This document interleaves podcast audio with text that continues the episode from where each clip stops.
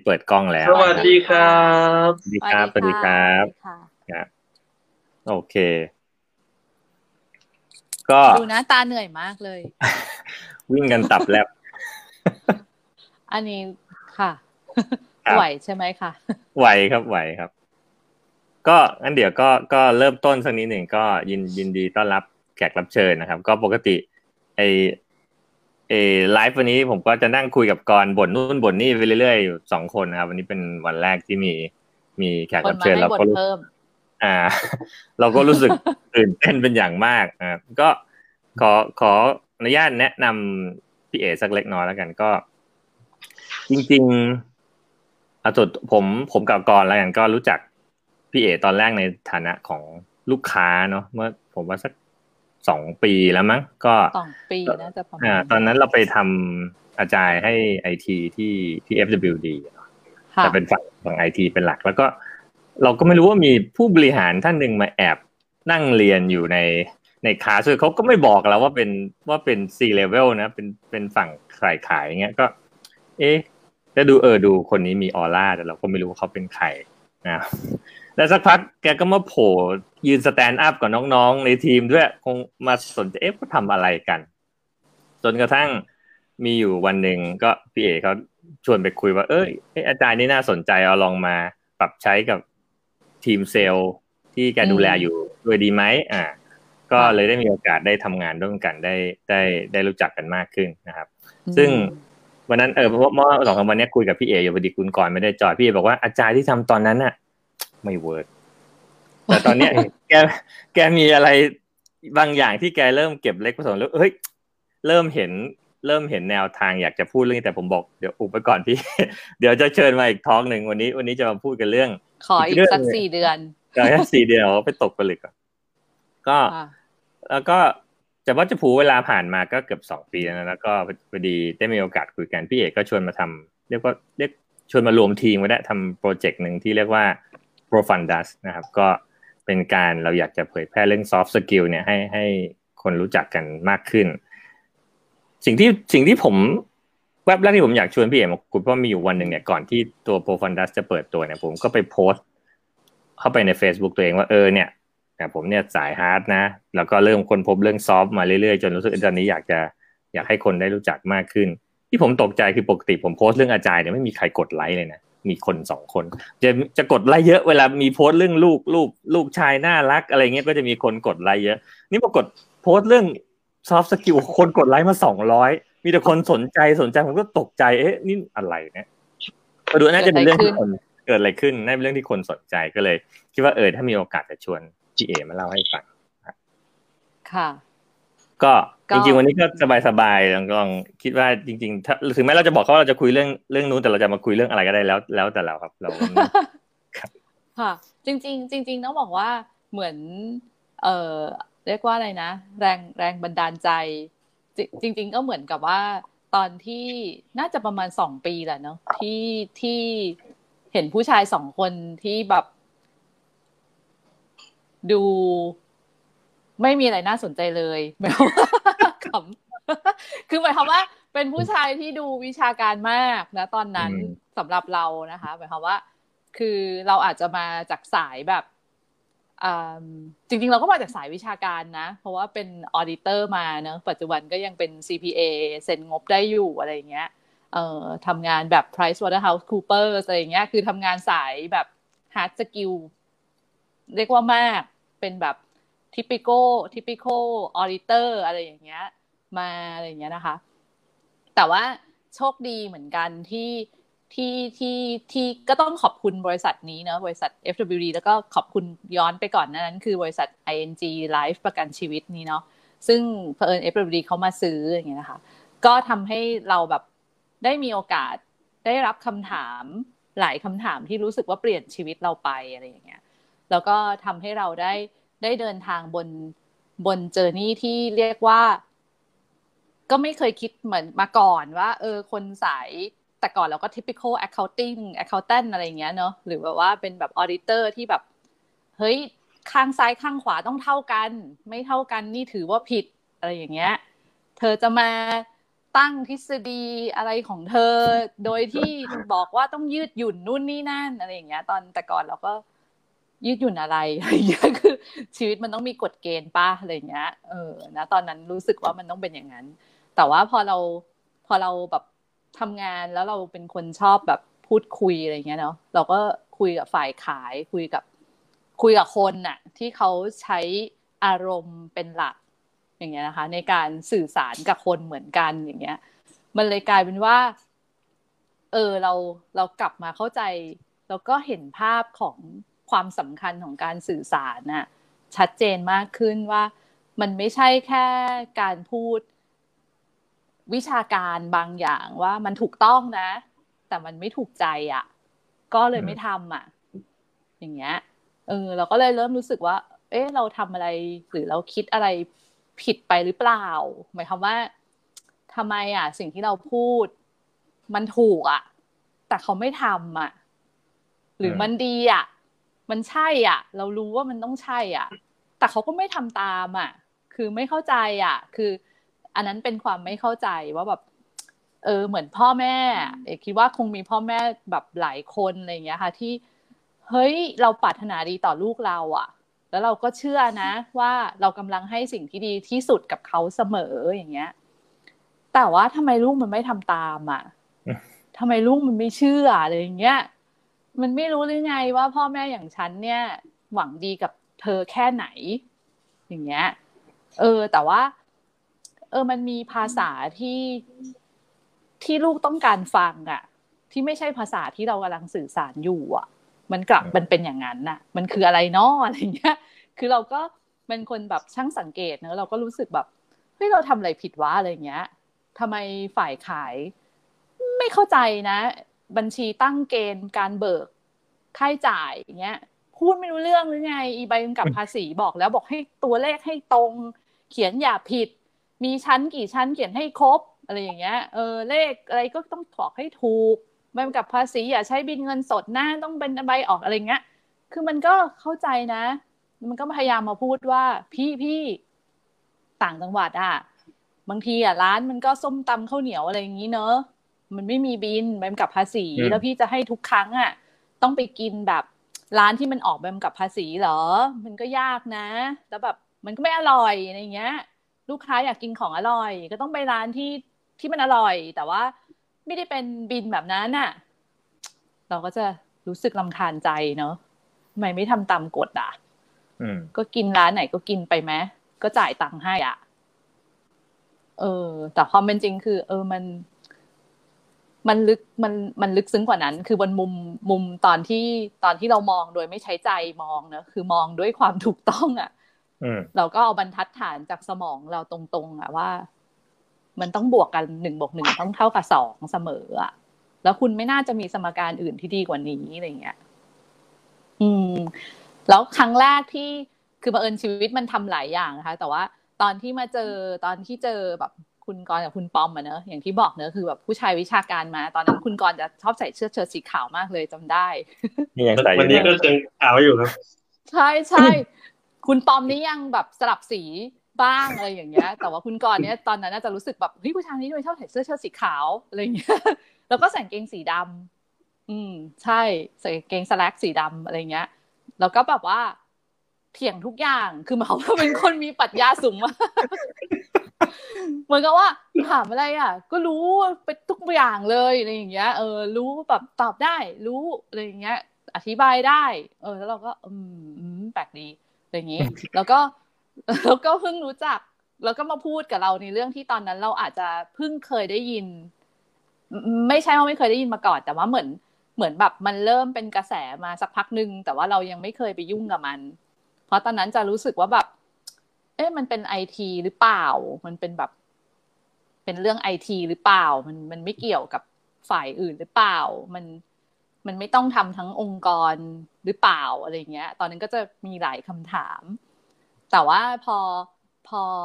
น่าจะคุณปอมหรือคุณกรนี่แหละ เล่าเรื่องอาจาวอะไรนะคะ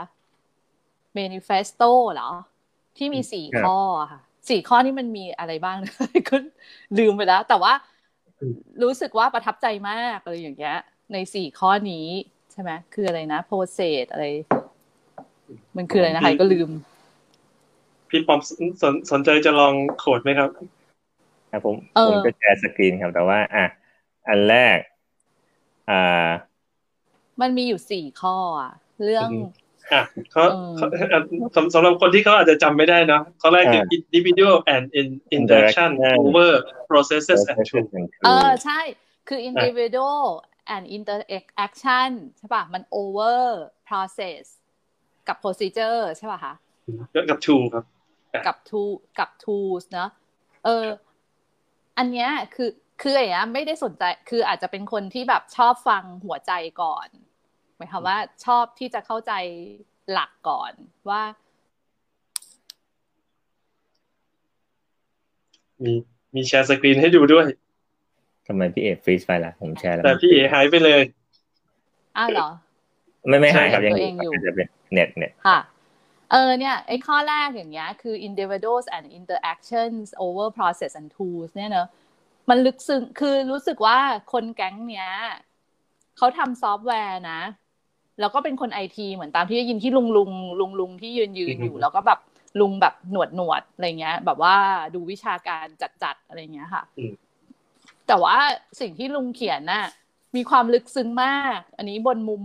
ของตัวเองนะ ตัวเองอาจจะไม่ได้จำพวกทฤษฎีได้เยอะนะคะ หมายความว่าทฤษฎีอาจาวอะไรอาจจะจำไม่ค่อยได้อะไรเงี้ย แต่จะแต่จะลึกสึกรู้สึกลึกซึ้งมากกับไอ้ manifesto นี้อืมข้อแรกคือ individual and inter- interaction จะ over process and tools คือบนความหมายของของตัวเองอะตัวเองคิดว่ามันคือแบบ คือคนน่ะ กับการที่เราปฏิสัมพันธ์กันน่ะ มันสำคัญมากกว่าแบบไอ้ process กับไอ้เครื่องมืออะทำไมเราต้องมาสกรัมกันอะไรเงี้ย คือทำไมเราต้องมาแบบนั่งคุยแบบอะไรนะ ไอ้ดูดันอะไรสักอย่างค่ะ อะไรนะ ลืมแล้ว to do อะไรเนี่ย doing ดูอะไรดูอิงใช่ไหมดันคเอรับอ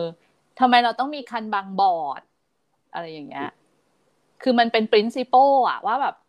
อ๋อ เพราะว่าไออีกคนนึงอะ มันก็ต้องการทำความเข้าใจเธอไง คือฉันเป็นคนแรกทำสิ่งนี้ ฉันส่งให้เธอใช่ไหม เธอรู้ไหมว่าฉันน่ะ เริ่มต้นมันน่ะ บนหลักการอะไร แล้วเธอรับสิ่งนี้ไปอะ เธอจะทำตามเป้าหมายเดียวกันกับฉันหรือเปล่า คือถ้าเราอะกำลังจะเดินขึ้นภูเขาลูกเดียวกันน่ะ เราจะรู้ว่า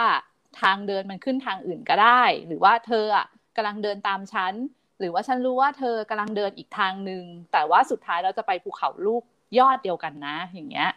คือถ้าไม่พูดกันจะรู้ได้ยังไงอะ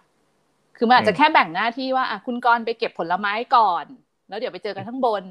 อ่าส่วนคุณปอมถังถังทางต้นไม้นี้ไปก่อนนะ ทางข้างหน้าเดี๋ยวคนตามหลังเขาจะได้แบบมันดูเรียบๆอะไรอย่างเงี้ย เอออะส่วนเรา นักปีนผาสมมติก็ปีนไปก่อน ปีนไปสำรวจหน้าผาอีกด้านหนึ่งว่ามันจะขึ้นได้ไหมอะไรเงี้ยเออเราก็แยกหน้าที่กันไป แต่สุดท้ายคืออะเดี๋ยวเราจะไปตั้งแคมป์กันข้างบนนะ สมมติจะไปสร้างบ้านเป็นแคมป์อะไรเงี้ยเออ อันเนี้ยมันคือแบบ แต่ละคนรู้ว่า เออเราจะทำอะไรแล้วก็คุยกันตลอดอย่างเงี้ย มันถึงได้คิดว่าเออ principle เนี้ยมันแบบมันสำคัญมากอะไอ้ working software over comprehensive documentation เนี่ยโหแบบรู้สึกโคตรใช่อะ อะไรอย่างเงี้ย คือมันต้องเป็นซอฟต์แวร์ที่ทำงานได้ ไม่ใช่แบบเขียน development อะไรของแกอะไรอย่างเงี้ยคือบอกว่าดูดูเก็บแกกดจะจะมันหลอกไปไหนอะไรอย่างเงี้ยเออในขณะที่ user มันไม่ใช้ก็จะทำทำไมอะไรอย่างเงี้ย คือจริง ๆ มันใช้ได้กับแบบคน marketing ด้วยอะค่ะ ข้อเนี้ยไอ้ working software อะ over comprehensive documentation อะคือบางครั้งแบบ เรารู้สึกว่าภาพ ที่ทำอะของคนทำ marketing กับคนขายอะจริง ๆ มันต้องซิงกันมากเลยอะแล้วบางครั้งแบบคนทำ marketing ก็จะรู้สึกว่าแบบมันต้องทำให้สวย คือรูปอะ มันต้องสวยใช่ป่ะคอนเทนต์มันต้องดูวางแล้วดูเก๋เท่อะไรอย่างเงี้ย แต่บางทีอะมันขายไม่ได้ มันสวยนะ แต่มันไม่ขาย อย่างเงี้ย เหมือนกันคือมันไม่ working software อะคือมันไม่ใช่ซอฟต์แวร์ที่มันจะใช้ทำงานได้จริง อะ ตกลงทำกระดาษแผ่นเนี้ย มาเพื่อสวยเหรออืมคือเหรออะไรเงี้ยอ้าวไม่ได้ทำมาเพื่อขายเหรออะไรเงี้ย คือทุ่มเท effort ทั้งหมดคือเพื่อให้มันสวยเหรออย่างเงี้ย เหมือนมีบางคนชอบ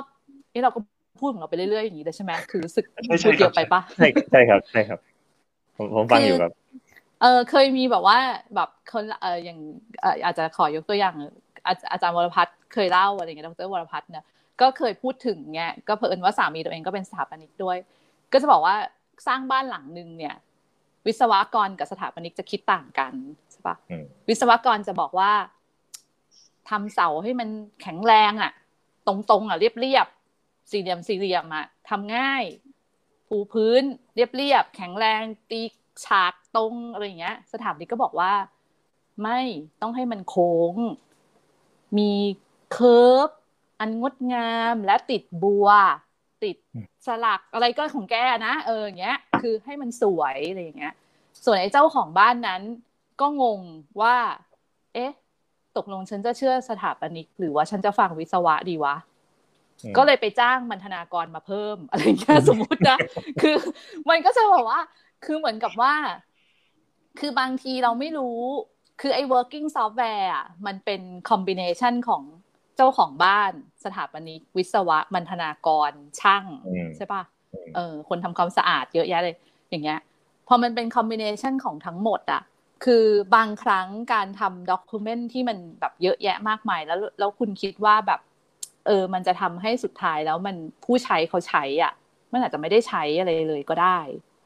แต่ในขณะที่ผู้ใช้อะ ก็ด่าอยู่ว่า แก develop อะไรแกมาวะอะไรอย่างเงี้ย แต่ในขณะที่ผู้ใช้ก็ไม่รู้หรอกนะว่า requirement ที่ให้อะ มันทำไปเพื่ออะไรวะ คืออืมคือผู้ใช้ก็ให้ requirement ไม่เป็น ในขณะที่อืม developer ก็คิดไปเองว่ามันจะทำแบบหนึ่งอย่างเงี้ย คือสุดท้ายคือคุณต้องมาคุยกันน่ะ มันถึงย้อนกลับไปข้อแรกก่อนนะ ถ้าข้อแรกคุณพูดไม่รู้เรื่องอะไอ้ working software ก็ไม่เกิดหรอกอืมคือคนให้ requirement ก็ไม่รู้เรื่องอะค่ะ คือไอ้ว่าจะว่าคน develop อย่างเดียวไม่ได้นะ เออ เพราะว่าเราก็เคยด่าตัวเราเองมาตอนที่แบบเราจะออกแบบบ้าน แล้วเราก็ให้ requirement มากมายเลย เออตำกำแพงเนี้ยต้องสีเขียว แต่จริงๆเราชอบสีขาว งั้นทำสีขาวด้านนู้นดีกว่า เออแล้วแต่เราก็ชอบลายฉลุ เอาฉลุด้วยเนาะ เอ๊ะแต่ข้างนั้นเราเอาเสาโรมันนะ คุณคิดว่าทั้งหมดอะมันเข้ากันไหมคืออีกข้างนี้ขอลายไทยไอ้นั่นเอาเสาโรมันต้นหนึ่งอะไรอย่างเงี้ยเออส่วนอันนี้แบบ เออเอาอะไรดีวะเอออย่างเงี้ย modern เหรออะไรอย่างเงี้ย คือทุกอย่างอะ พอทำรวมกันแล้วอะสรุปออกมาบ้านหลังเนี้ย ไม่สวย แล้วก็ไม่ใช้ด้วยขอทุบท่อนนี้ทิ้งอย่างเงี้ย ความผิดใครคือ user ก็คนหนึ่งพอ user ก็ไม่รู้ตัวเองต้องการอะไรอย่างเงี้ยเออ คือมันต้องคุยกันก่อนอะคิดว่าแบบช่วยคุยกันก่อน แล้วเดี๋ยว process อะเอามาวางขั้น แต่คุณพูดกันอืมให้รู้เรื่องว่าเป้าหมายแรกอะคุณจะไปไหนใช่ปะเพราะนั้นคือไอ้ customer collaboration over contract negotiation อะมันก็เหมือนกันเหมือนกับเมื่อกี้ที่พูดว่าเจ้าของบ้านต้องทำงานกับสถาปนิกพร้อมช่างพร้อมวิศวะบรรณาธิการอะไรอย่างเงี้ย คือมันก็ต้องคาราคอลาบอเลตอะ มันไม่ใช่แบบมานั่งนีโกชิเอตอะ มันไม่ใช่แบบ เอา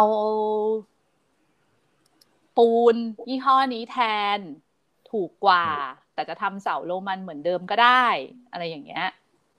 แต่ความหมายคือ จริง ๆ คุณต้องถอยกลับไปคุยกันก่อน ว่าคุณต้องการให้บ้านเนี่ย มันออกมาเป็นยังไง สไตล์โรมันทั้งหลังเหรอ หรือแบบ จริง ๆ คือคุณต้องการให้บ้านหนึ่งหลังมี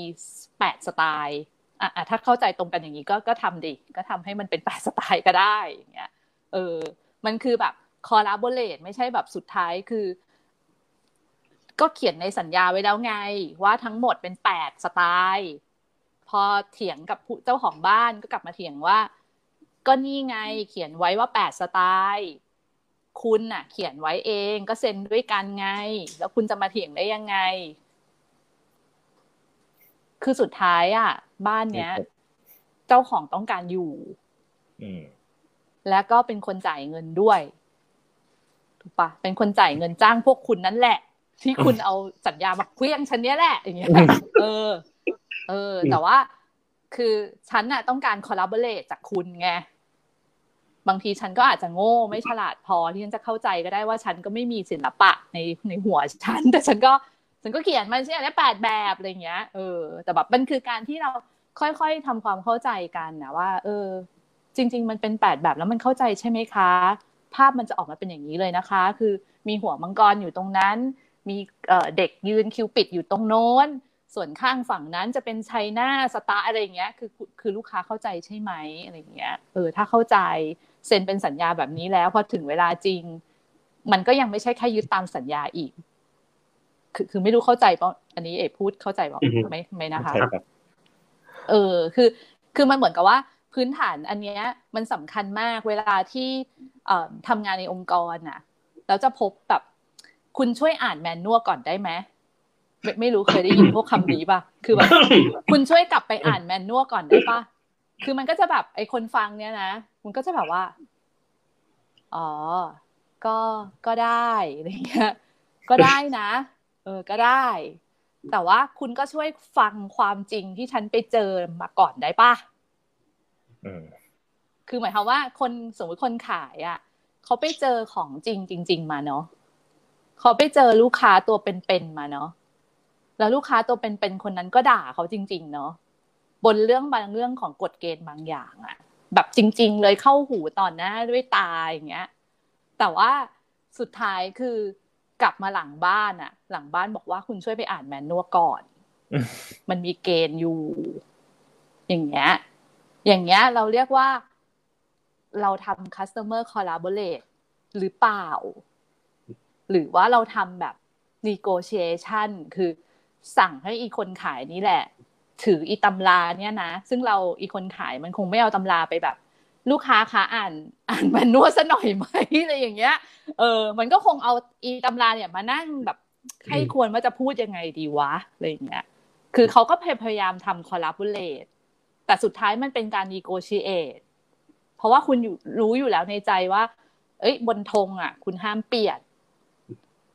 อืมดังนั้นคือถ้าจะ collaborate อะ คุณต้อง collaborate ทั้งเส้นใน organization เนอะคุณ collaborate เส้นใดเส้นหนึ่ง อะ มันไม่เวิร์กคือก็เลยว่าเออเนี่ย มันลึกซึ้งนะ คือ responding to change over following a plan อะ เหมือนในเมื่อกี้ที่เล่ามาทั้งหมดเลยอะ คือ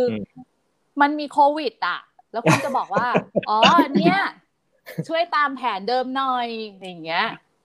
มันมีโควิด เขาไปไหนกันไม่ได้ เขาเจอกันไม่ได้เว้ยอะไรเงี้ยเออ แบบ คุณจะทำตามแผนเดิมได้ไง คุณต้อง responding to change อะไรอย่างเงี้ย อืม คือ คือแบบว่ามัน คือมันดีมากอะ คือที่เขาเขียนว่าแบบ แบบไอ้ value ที่มีในแต่ละข้ออะ ก่อนที่จะไปแบบนั่งอาจาวอาจาวกันน่ะ คือเราอะ ต้องพูดเรื่อง อันนี้อาจจะคิดไปเองนะคะเดี๋ยวจะคิดว่า เราต้องพูดเรื่องสี่ข้อเนี้ย ให้ลึกและเข้าใจก่อนแบบก่อนเลยอะ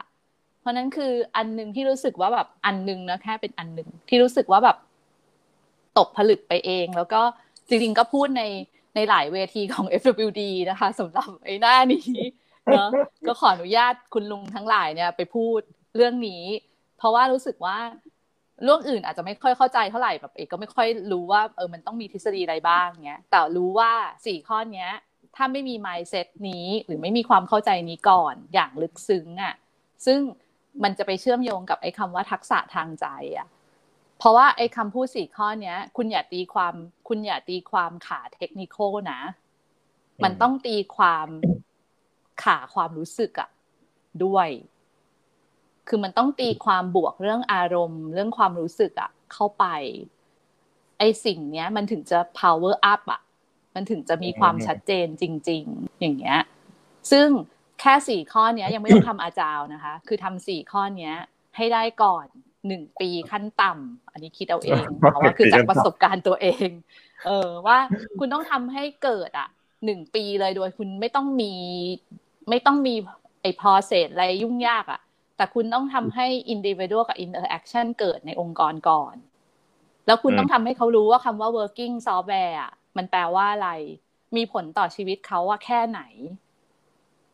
คือมันมีผลยังไงอะมันจะไปเชื่อมโยงกับ KPI ใช่ไหมทำไมคุณต้องมี result นี้ทำไมคุณต้อง OKR อะไรอย่างเงี้ย คือคุณรู้ไหมคำว่า working software ที่คุณจะขายอะมันคืออะไรอย่างเงี้ยถ้าคุณไม่รู้คุณไม่ต้อง OKR หรอก คุณไม่ต้อง KPI หรอกมันแบบ มันไม่ work อะไรอย่างเงี้ย เออพอแบบคุณ collaboration คุณก็ไม่เข้าใจว่าทั้งเส้นของ collaboration อะคืออะไรอะ มันก็ไม่ work เหมือนกัน เพราะว่าสุดท้ายมันก็จะไปตกหน้าที่ว่า เธอหน้าที่คุยกับลูกค้า เธอก็ไปคุยดิเอา้าเฮ้ย มันไม่ develop culture นั้นของอาจารย์นะเว้ย มันเป็น principle อะไรอย่างเงี้ย คุณไม่ respond to change อย่างเงี้ย คุณแบบคุณคุณไม่ปรับอะไรเลย อะ คุณบอกว่าแบบ มันทำอย่างนี้มามันก็ทำอย่างนี้ไปอะไรอย่างเงี้ย มันเสี่ยงไปอย่าทำเลยอย่างเงี้ยก็คิดว่าแบบเออมันไม่ใช่ อะ คือจริง ๆ คือแบบคนที่พูดให้ฟังอะ คือสองท่านนี้ เรื่องไอเดียสี่ข้อ อาจจะพูดได้ดีกว่าพูดอะไรอย่างนี้ เออ คือแบบสี่ข้อนี้แหละจังหวะนี้มีมีคำถามเนาะสมมุติว่ามีมีมีคนบังเอิญมารับรู้หรือว่าไปอ่านเจอ อาจารย์แมนนิเฟสโตเขาลดดำริรู้สึกว่า เออเฮ้ยมันน่าสนใจนะ น่าลองทำดู วันนี้เขาได้ยินพี่เอกว่าบอกว่า เออ ถ้าอยากจะได้สี่ข้อเนี้ยมันต้องเริ่มต้นจากการพัฒนาทักษะทางใจคำถามคือเขาเออคนคนอยากจะลองฝึก แต่ตอนที่เขายังไม่มีทักษะทางใจเขาอาจจะจบสายฮาร์ดมาก็ทุกอย่างเป็นตัวเลขเป็นหลักการหมด เขาจะเริ่มต้นยังไงดีครับที่ที่เขาจะเริ่มพัฒนาทักษะทางใจของตัวเอง โอ้เป็นคำถามที่น่าสนใจมาก เราจะตอบสายพุทธศาสนาหรือตอบสายไหนเราตอบได้หลายสายมากเออ คือเอาเอาได้ทุกอย่างครับ คือจริง ๆ ก็จะวนกลับไปที่แบบบทความหนึ่งที่เขียนในในโปรฟันดัสเนอะในในเพจ Facebook อะค่ะ แบบมันจะย้อนกลับไปเริ่มต้นที่บทความนั้น ก่อน ถ้าในความรู้สึกตัวเองที่คิดขึ้นมาได้นะ คือเหมือนที่บอกว่าคนเราแรกกำเนิดอะค่ะ เราอะไม่มี hard skill นะ เราไม่มีจริงๆ คือเรามีแต่ survival skill อะเพราะว่าตอนที่อยู่ในท้องแม่อะเรารู้แต่ว่าทำยังไงก็ได้อะให้เราอะจุดกำเนิดของชีวิตเรามันมันคืออะไรก็ไม่รู้นะ คือหมายความว่าแต่มันเป็นมีจุดกำเนิดของชีวิตอยู่ใช่ไหมคะที่อยู่ในท้องตอนนั้นน่ะ เราไม่รู้จักตัวเราด้วยซ้ำตอนนั้นอาจจะไม่รู้เรื่องอะไรเลยอย่างเงี้ย อืม แต่มันอาจจะมีทางวิทยาศาสตร์วิจัยก็ได้นะเอกก็ไม่เคยได้ไปศึกษาละเอียดขนาดนั้นว่า มันเคยมีคนที่มีความจำแล้วจำได้ไหมว่าตอนอยู่ในท้องอะตัวเองรอดชีวิตได้อย่างไรอย่างเงี้ย ไม่ไม่แน่ใจเหมือนกันว่ามีขนาดนั้นหรือเปล่า แต่ว่ามันคือจุดนะตอนนั้นน่ะ เราไม่มี hard skill อะเรามีแต่ soft เรารู้แต่ว่า สิ่งที่เราบ้านอะ เหมือนบ้านอะ คือท้องของแม่คือบ้านอะ สิ่งที่เราอยู่อะ มันมีบางอย่างที่เชื่อมต่อจากคนสู่ เหมือนมันเป็น คือถ้าเป็นถ้าเราถ้าเรา imagine ว่าเราเป็นเด็กตอนนั้นน่ะ เราก็ไม่ได้มีนิยามอะไรถูกปะคะเราไม่รู้ว่านี่คือเรียกแม่ เราไม่รู้ว่านี่คือเรียกท้อง เราไม่รู้ว่านี่คือเรียกน้ำคร่ำอะไร เราไม่มีนิยามเลย อะ เราไม่มีเลย ไม่มีความคิดเลยนะ มันคือการใช้ความรู้สึกล้วนๆว่า ดูดเลือดมา เอาเลือดเข้ามา เหมือนมันต้องดูดบางอย่าง แล้วร่างมันจะใหญ่ขึ้น เราจะกลายเป็นเราจะไม่ตายอะไรเงี้ยเหมือนเราต้องมีชีวิตอะพอแบบเราออกมาปุ๊บออกจากท้องแม่มาเลยอย่างเงี้ย มันก็ไม่รู้ภาษาอะไรเลย ไม่มีภาษา ไม่รู้ นิยามการเรียกอะไรขวดนมนมอะไรไม่รู้จักทั้งสิ้นอย่างเงี้ย เออ เราใช้กายสัมผัส เราใช้แบบความรู้สึกว่าถูกเติมสิ่งนี้เข้าไปแล้วเรียกอิ่ม ตอนนั้นเราไม่ได้มีนิยามคำว่าอิ่มด้วยเรารู้แต่ว่ามันเติมอะไรไม่รู้เติม พอเติมอันนี้คือได้กินนมอะไรอย่างเงี้ย เราได้เติมได้อะไรเข้าไปสักอย่างหนึ่งเราเรียกอิ่มใช่ป่ะคะคือมันคือสิ่งที่เกิดมาพร้อมกับเรา ไอ้ทักษะที่เรียกว่าทางใจนั้นน่ะ มันคือทักษะของการรับรู้ความรู้สึก และอารมณ์ของคนอื่น โดยไม่ผ่านอายตนะใดไหมคะว่า คือโดยไม่ผ่านแบบตาหูจมูกปากอะ่ะ มันคือแบบเอากายสัมผัสกายอะ่ะเราไม่พูดด้วย ไม่มีภาษาอะไรเลยอย่างเงี้ย แต่รู้เรื่อง อืมคือมันรู้เรื่องจริง ๆ เหมือนถ้าแบบเผอิญทั้งสองท่านมีลูกเนี่ยนะเอกก็รู้ว่า คือแค่เราทำหน้าเหมือนจะโกรธเขาอะไม่ต้องทำหน้าเหมือนจะโกรธก็ได้นะ แต่จริง ๆ เราโกรธอยู่อะลูกเขารู้นะอืมคือเด็กอะเขารู้มั่นใจมากเลยเขารู้ เขาจะรู้สึก เขาจะรู้ว่าพ่อเขาไม่ไม่พอใจเขา หรือแบบแม่เขาไม่โอเคกับเขาอะไรอย่างเงี้ย เพราะฉะนั้นคือพอตอบคำถามเนี้ยวนกลับมาค่ะว่า มันคือแค่การกระตุ้น สิ่งที่มีอยู่ข้างในเดิมอะให้กลับขึ้นมาใหม่ คือถ้าภาษาจิตวิทยาแบบแบบหนึ่งก็คือว่าคนเราอะเขาจะเขาจะบอกว่าเอาไพ่เรียงกันเนอะไพ่ทั้งสำรับเรียงกัน เออไพ่ใบที่เป็นเรื่องของความรู้สึกอะลึกๆมันจะอยู่ล่างสุด สิ่งที่เราต้องทำคือ หยิบไพ่ใบล่างอะขึ้นมาแปะบนใบบน แปลว่ามันมีอยู่แล้ว มันไม่ได้ไม่มี มันอะมีอยู่ มีอยู่ในตัวเรานี่แหละ เพียงแต่ว่าเราอะแค่ไม่รู้ว่ามันมีอยู่ แล้วเราก็ไม่เคยคิดว่ามันมีอยู่ ไม่เคยค้นหาว่ามันมีอยู่ สิ่งที่เราทำได้คือเหมือน คือถ้าพูดว่าเวลาที่เราไปอบรมเรื่อง soft skill อย่างเงี้ยค่ะ มันคือการแค่ พาคุณเดินทางกลับไปย้อนเข้าไปข้างในเพื่อหยิบไพ่ใบนั้นน่ะ ขึ้นมาเปิดว่าไพ่ใบล่างสุดของคุณที่คุณเก็บเอาไว้แล้วไม่เคยเปิดเลยอะมันอยู่ตรงนี้แล้วมันคือไพ่แบบนี้อย่างเงี้ย เพราะนั้นก็คือ คือถ้าถามว่าแบบเอ้ย เริ่มต้นยังไงดีอะไรเงี้ย คงต้องบอกว่า คือคืออันนี้ก็ไม่ได้ขายของแต่หมายความว่า คือคง คืออันที่หนึ่งคือถ้าง่ายที่สุดก็คือแบบว่า ถ้าเราไม่คือเขาบอกว่าคนเราต้องมีครูบาอาจารย์เนาะแล้วเขาบอกว่ามันน่าประหลาดว่าครูบาอาจารย์จะปรากฏเมื่อคุณพร้อมคืออันนี้เป็นอะไรนะสับคุณกรต้องรู้สิคุณกรอ่าน นิยายจีนเหมือนกันใช่ป่ะเขาบอกว่า เออคือคือเขาบอกว่าครูบาอาจารย์จะปรากฏเมื่อสิทธิ์พร้อมเนาะคือดังนั้นคือว่า เมื่อเราพร้อมอะคือเมื่อเราไม่พร้อมหมายความว่า เราไม่สามารถจะเชื่อมโยงแบบ ไอ้ไพ่ใบล่างๆเรามันยังไม่ถูกกระตุก คือหมายความว่ามันไม่ถูกไม่ถูกแบบพูดถึงอะเราเก็บมันไว้ข้างล่างสุดจริง ๆ มันไม่เคยถูกพูดถึง ไม่ว่าผ่านบริบทใดอย่างเงี้ยทำให้มันไม่สามารถจะค้นเจอตัวเองได้ใช่ป่ะอาจารย์เขาไม่ปรากฏหรอก เพราะเราไม่พร้อมอย่างเงี้ย แต่ว่าพอถึงนะจุดที่แบบ มันจะมีเหตุบังเอิญที่ไม่ใช่บังเอิญน่ะ อย่างเช่นวันนี้แบบมีใครเข้ามาฟังแล้วแบบ เอ๊ะ พูดอะไรเนี่ยอะไรเงี้ยเออแกพูดอะไรของแกอะไรเงี้ย แล้วก็เออแกพูดเรื่องนี้ไหนไหนไปค้นดูซิไปเซิร์ช Google เหมือนเหมือนตัวเอง อาจจะแบบขออนุญาตเล่าเล็กน้อยอย่างเงี้ยว่า ครั้งแรกที่ตัวเองไปปฏิบัติธรรมเดี๋ยวนี้ไม่ได้พูดเรื่องธรรมะนะคะ คือ เพราะว่าถ้าโดยปกติเวลาไปปฏิบัติธรรมจะไม่เคยชวนใครเลย เพราะว่ารู้สึกว่ามันเป็นเรื่องส่วนตัวมากๆอะ ที่คุณต้องมีวิถีของคุณเองแล้ว แล้วคุณไม่ควรจะให้ใครมาบอกคุณนะว่าวิถีของคุณคืออะไรอย่างเงี้ย เออ คือดังนั้นคือณตอนนั้นคือเราแค่สงสัยมันอะไรวะปฏิบัติธรรมอะไรของมันนะอะไรอย่างเงี้ย เออ คือพอเราเป็นคนขี้สงสัย เราเป็นคนอยากรู้อย่างเงี้ย อยากอยากรู้ตัวเองสังเกตอารมณ์ คือถ้าแบบจะทำเบื้องต้นอย่างแบบอย่างตัวเองเคยเรียน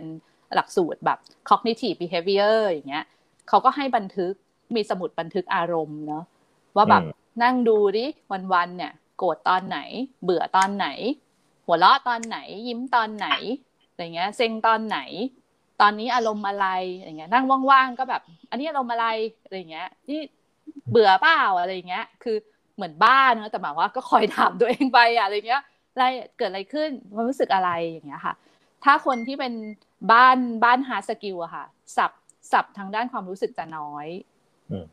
คือถ้าให้เราสังเกตตัวเราเองคือ สมมุติมีใครมาถามเราสักคนว่า รู้สึกไงบ้างคะวันนี้อะไรอย่างเงี้ยค่ะ ผมคิดว่าหมายเขาจะเออเออดีอย่างเงี้ยอะดีอย่างเงี้ยอะดี ดีแปลว่าอะไรคะอะไรเงี้ย อืม ดีคือความรู้สึกอะไรคะอย่างเงี้ย คือถ้ายังตอบต่อไปไม่ได้อย่างเงี้ย เริ่มแบบ ผมคิดว่า ถ้าขึ้นว่าผมคิดว่า ผมอยากจะทำอันนั้นทำอันนี้อย่างเงี้ย อันนี้เป็นเรื่องของความคิดหมดแล้วคือไม่ใช่ความรู้สึก มันคือเราตอบคำถามนี้ไม่ได้เราถึงคิด ถ้าไปถามเด็กน้อยค่ะ วิธีง่ายมากเลยที่เราจะเรียนรู้คือถ้ามีลูกอะ ไปเรียนกับลูก ทักษะทางใจต้องเรียนกับเด็ก อย่างเงี้ย คือไปสังเกตเด็กเนี้ยเวลาเราถามคำถามลูกรู้สึกไงคะเบื่อพ่ออะไรคือมันจะตอบเร็วมาก คือ เด็กจะตอบเร็วมาก จะตอบเลยหนูอย่างนี้ หนูอางานอะไรเงี้ยเออหนูสนุกจังเลยเล่นนี้หนูสนุกมากเลยอะไรเงี้ยเขาจะตอบคำคำศัพท์อะที่เป็นความรู้สึกออกมา แทบจะทันทีอะ หนูจะทำมันนั้นพ่อหนูชอบนี้มากเลย มันดีมันสนุกอะไรเงี้ยเอ้ยเล่นแล้วแบบหนูติดเลยเนี่ย มันแบบมีตัวนี้ต่อยกับตัวนั้นสนุกมากเลยพ่ออะไรเงี้ย คือเขาจะตอบแบบสับของความรู้สึกออกมา ดังนั้นคือแบบถ้าแบบคำถามแรกเนี่ย จริง ๆ มันมีหลายวิธีแต่ละคนจะไม่เหมือนกัน ถ้าเรามี hard skill แบบแบบเชิงที่เรียกได้ว่าถามคำถามว่ารู้สึกอะไรแล้วตอบว่าดีเฉยๆอย่างเงี้ย อืม อันเนี้ยเชิญอบรมหลักสูตรก่อนคือเหมือนว่า คืออาจจะต้องให้เพื่อนช่วยพูดงี้แล้วกัน คือช่วยตัวเองยังไม่ได้ ต้องพูดอย่างนี้นะคะ คือบางครั้งถ้าเราแก่กล้าแล้วหมายความว่าวิทยายุทธเราแก่กล้า เราก็ช่วยตัวเองเนาะเราก็ search เอง สังเกตอารมณ์ตัวเอง ดูซิเราด่าลูกน้องมากบ่อยแค่ไหน เรายิ้มชมมันบ่อยแค่ไหน อะไรอย่างเงี้ย ถ้าเริ่มเห็นตัวเองแบบนั้นอะไรอย่างเงี้ย อะอย่างเงี้ย เริ่มจะไปทำด้วยตัวเองได้แล้ว แต่ถ้าแบบ คิดอะไรไม่ออกไม่รู้ว่าแบบอะไรวะอะไรอย่างเงี้ย คือควรหาครูบาอาจารย์ก่อนควรจะแบบลองไปเรียนอะไรกับครูบาอาจารย์ ใครที่คุณสนใจก่อนที่เออ อันนี้เขาว่าอันนี้เออไปดูดิอะไรอย่างเงี้ยอะลองซิอะลองเรียนสักแบบสองสามครั้ง คืออย่างอย่างตัวเองก็เรียนเยอะมากหลายปีใช่ไหมคะ เออ ก็คือลองเรียนก่อนอย่างเงี้ย อะเรียนแล้วเนี่ย เออ เราเริ่ม trigger อะไรในหัวเราบ้าง เรายิ้มง่ายขึ้นไหม เรายิ้มหัวเราะง่ายขึ้นโดยที่ไม่ต้องมีอุปกรณ์ช่วยนะคำว่ายิ้มหัวเราะคือไม่ต้องมีอุปกรณ์ช่วยนะ ไม่มีเหล้าเบียร์ Netflix ทีวี PlayStation อะไรเงี้ย คุณต้องตัดทิ้งไปก่อนนะ เออ อันนั้นคือถ้าคุณไม่มีอุปกรณ์ช่วย แล้วคุณรู้สึกว่าแบบ เฮ้ย เราสบายใจได้เองเว้ย มองต้นไม้ก็สบายใจ ตื่นเช้ามาก็รู้สึกดีว่ามีชีวิตอะไรเงี้ย เข้าห้องน้ำถ่ายสบายจังเลยอะไรเงี้ย ก็รู้สึกแบบ เฮ้ย เรากินอาหารที่มีประโยชน์ มีคุณค่าเราเราช่างทำตัวเราเองให้ ให้รู้สึกดีได้อย่างนี้เลยเหรออะไรเงี้ย อันนี้ไม่ได้บ้านะคะแต่ว่าหมายความว่ามันคือเบื้องต้นของของการเป็น soft skill อะคือทักษะทางใจอะ จะฟังแล้วฟังแล้วเกิดคำถามนิดนึงก็คือ สมมติเราอยู่ในองค์กรนะเวลาพูดถึง soft skill เนี่ย เราก็จะนึกถ้าผมนึกย้อนกลับไปสมัยยังยังทำงานบริษัทก็จะนึกถึงสิ่งที่ HR มีคอร์สให้เราไปเรียน soft skill ก็อาจจะเป็น presentation อาจจะเป็นฝึก Communication มีเอ่อ negotiation skill อะไรอย่างเงี้ยอันนั้นคือเวลา สก่อนจะคำว่าพูดถึง soft skill ผมจะนึกถึงไอ้เรื่องเหล่านั้น เพราะว่าเป็นสิ่งที่มันอยู่ในอ่า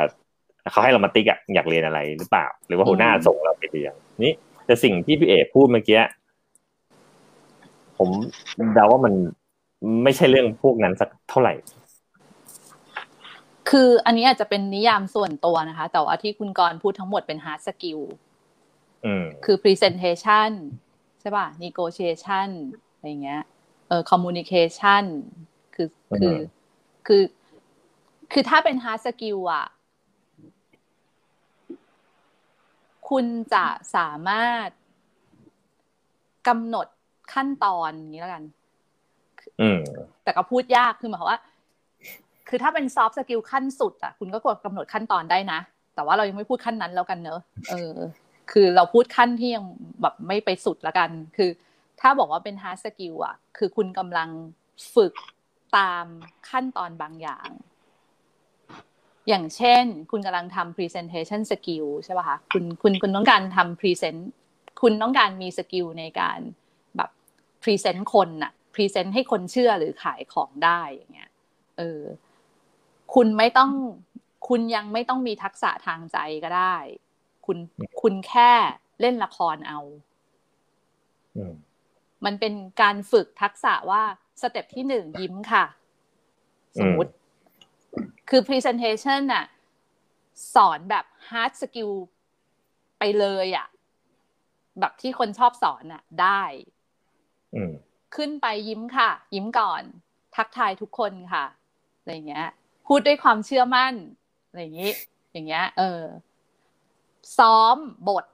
พูดใช่ป่ะ สมมติขึ้นต้น greeting ด้วยแรงบันดาลใจอะไรเงี้ยคำ quote สักคำหนึ่งที่คุณไปจดมาจากใครก็ไม่รู้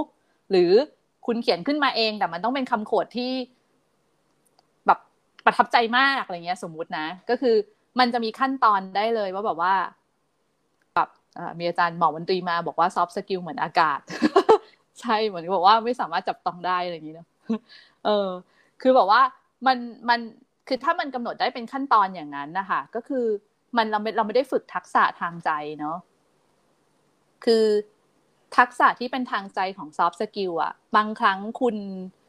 คุณไม่ต้องไปเรียนอะว่าคุณจะ present ยังไงอะแต่ว่าคุณพูดสิ่งนั้นออกมาจากใจอะคือมีท่านหนึ่งที่แบบเคยเคยแบบไปนั่งฟังอย่างคุณแม่ชีศันสนีย์เนาะไม่รู้ว่าเคยฟังบอกเธอไม่เคยมีบท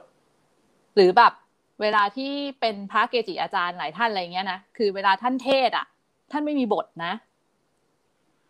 ถ้าเคยลองเปิด อย่างสมมติพระอาจารย์ชยสาโรพิคุที่เป็นฝรั่งพระที่เป็นคนอังกฤษเนี้ยค่ะ ท่านไม่เคยมีบทแต่พูดยาวมาก พูดแบบครึ่งชั่วโมง ชั่วโมงหนึ่งชั่วโมงครึ่งอะไรเงี้ยพูดอะไรกันนักกันหนาอะไรอย่างนี้ เออ อย่างคุณพัสินใช่ไหมถ้าจำไม่ผิด เออคุณพัสินนะเออ ก็พูดแบบสองชั่วโมงอะ ไม่มีบทเหมือนกัน แต่ว่า ตรึงใจคนอะคำว่าตรึงใจอะ มันสอน มันสอนไม่ได้แบบ แบบเป็น hard skill อะ นี่พูดเอ็ดเข้าใจไหมนะเออ คือมันจะเป็นทักษะที่มันเบิกบานอยู่ในจิตในจิตอะ คือคุณต้องมีสิ่งนั้น คุณมีปณิธานนั้น คุณตั้งใจเป็นแบบนั้น อย่างเงี้ย คุณฝึกสิ่งนั้นอยู่ซ้ำๆคุณรู้และเข้าใจสิ่งที่คุณพูด เออคุณต้องการให้สิ่งนั้นเกิดขึ้นจริง ไม่ใช่การที่คุณท่องมา หรือไม่ใช่การที่คุณฝึกเล่นละครจนเชี่ยวชาญและชำนาญ พอคุณไม่มีบท หมายความว่า พอคุณไม่มีบทอะ ที่จะต้องพูดที่เขียนขึ้นมาแล้วเป็นบทก่อนอะคุณทำมันไม่ได้ หรือถ้าคุณมีบท แล้วคุณซ้อมบทจนลื่นบนบทใช่ป่ะคะแล้วคุณก็ทำตามบท แต่พอใครสักคนบอกว่า เฮ้ย คุณช่วยช่วยเปลี่ยนบทหน่อย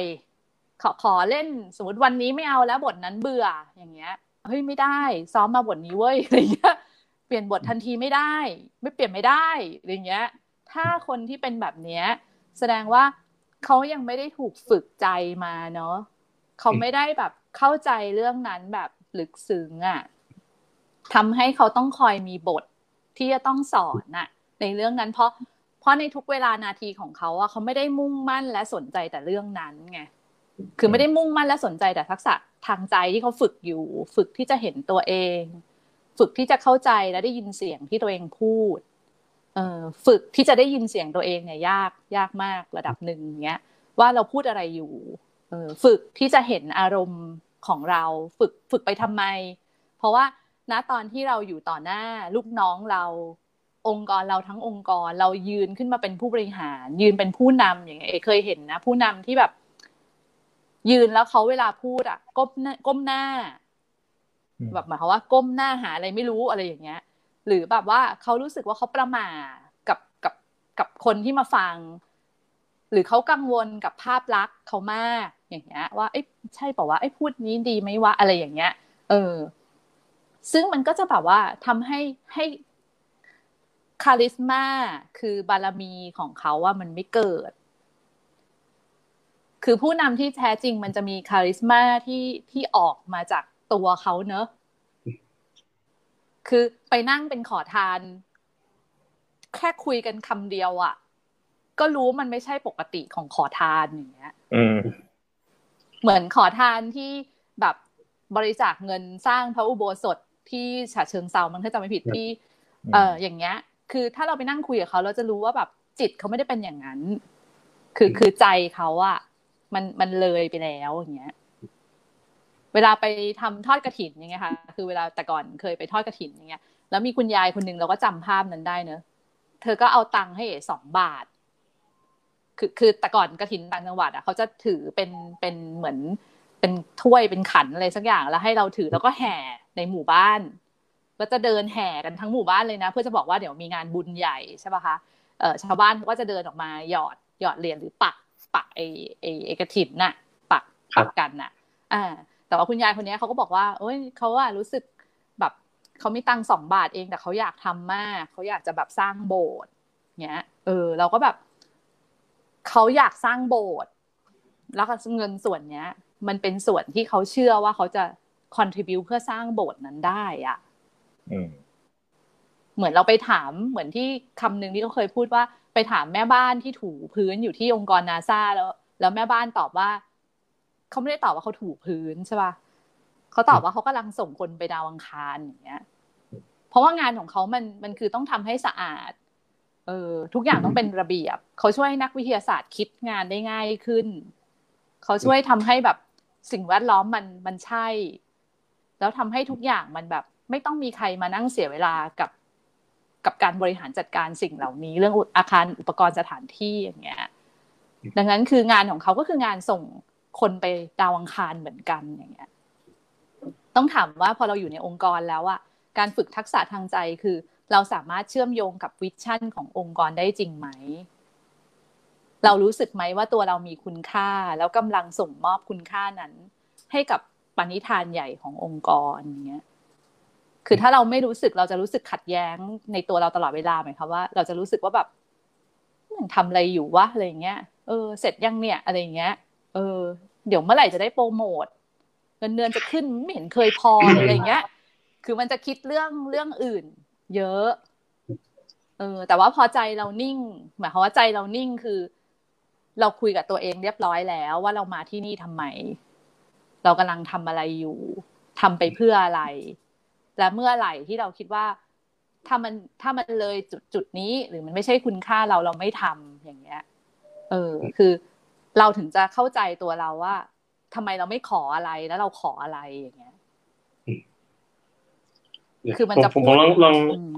ครับผมลองสรุปสิ่งที่ผมได้ยินมาก่อนเนาะมีหลายประเด็นมากดีมากเลยครับผมเอ่อ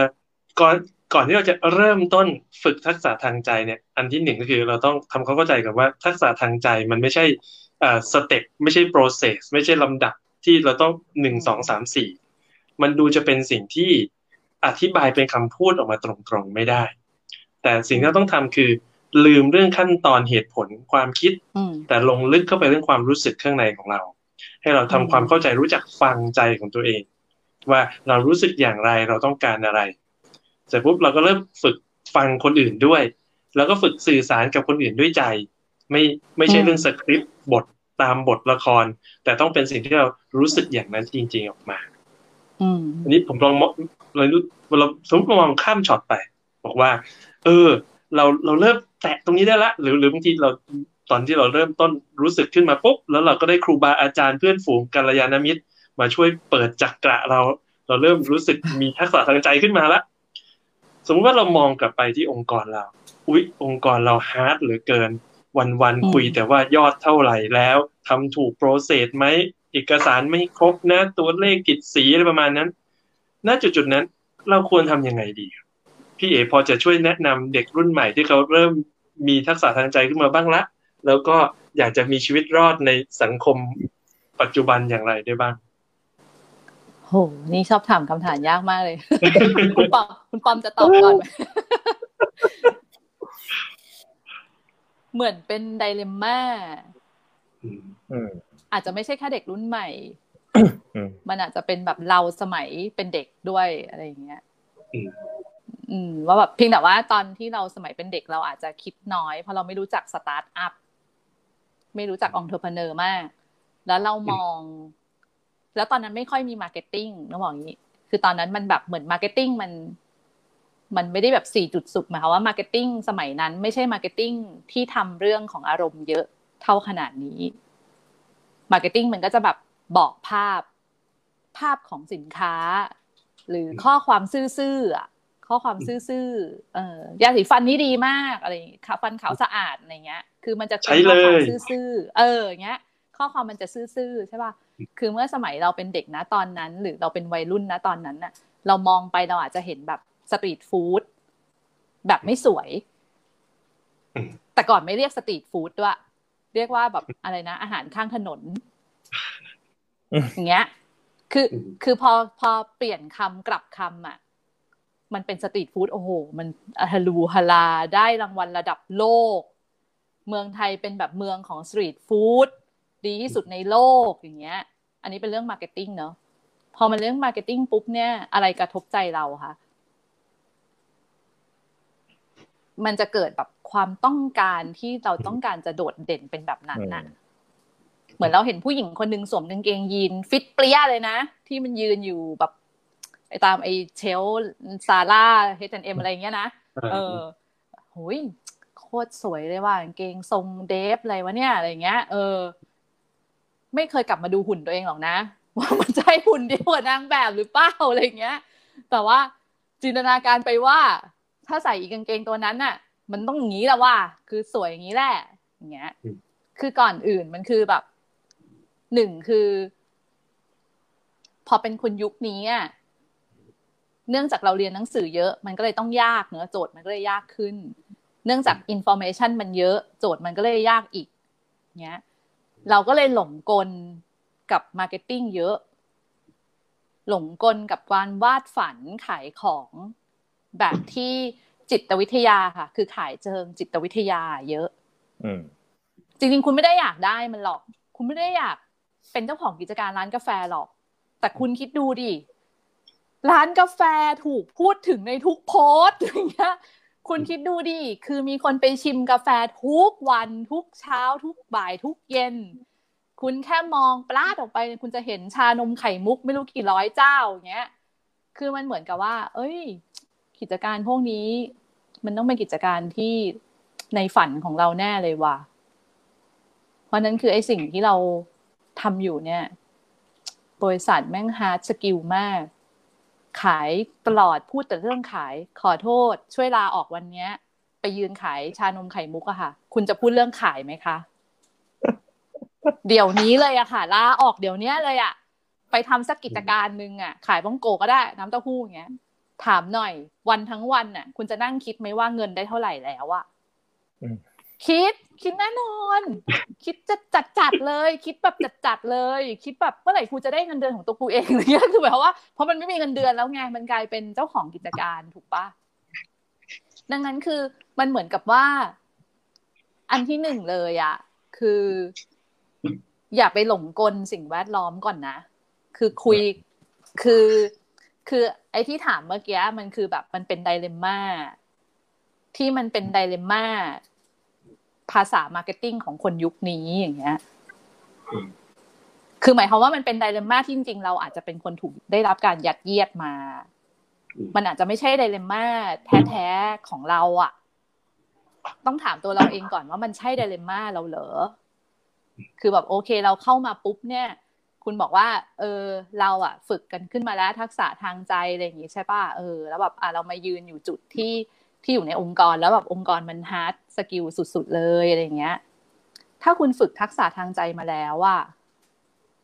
คุณเข้ามาในองค์กรนั้นแล้วอะแล้วคุณค้นพบว่าเขาเป็น hard skill อะคุณมาทำไมอะคือณจุดก่อนเข้าอะคือมันก็เลยอาจจะต้องแบบค่อยๆถอยกลับไปอะว่าแบบว่า มันอาจจะเกิดเหตุการณ์ ขึ้นว่าคุณยังไม่เคยฝึกมามากกว่า คือคุณอาจจะยังไม่ได้ทำฮัซับ soft skill แบบเข้าใจทักษะทางใจ คุยเรื่องตัวเองเยอะๆมาแล้วอะ่ะเออแต่ว่ามันจะส่วนมากคิดว่าคนมันน่าจะแบบเกิดจากว่าเรา hard skill กันมาก่อนนั่นแหละ เราก็เข้ามาอยู่ในองค์กร ด้วยความที่เราก็อยากได้เงินเดือนนั่นแหละ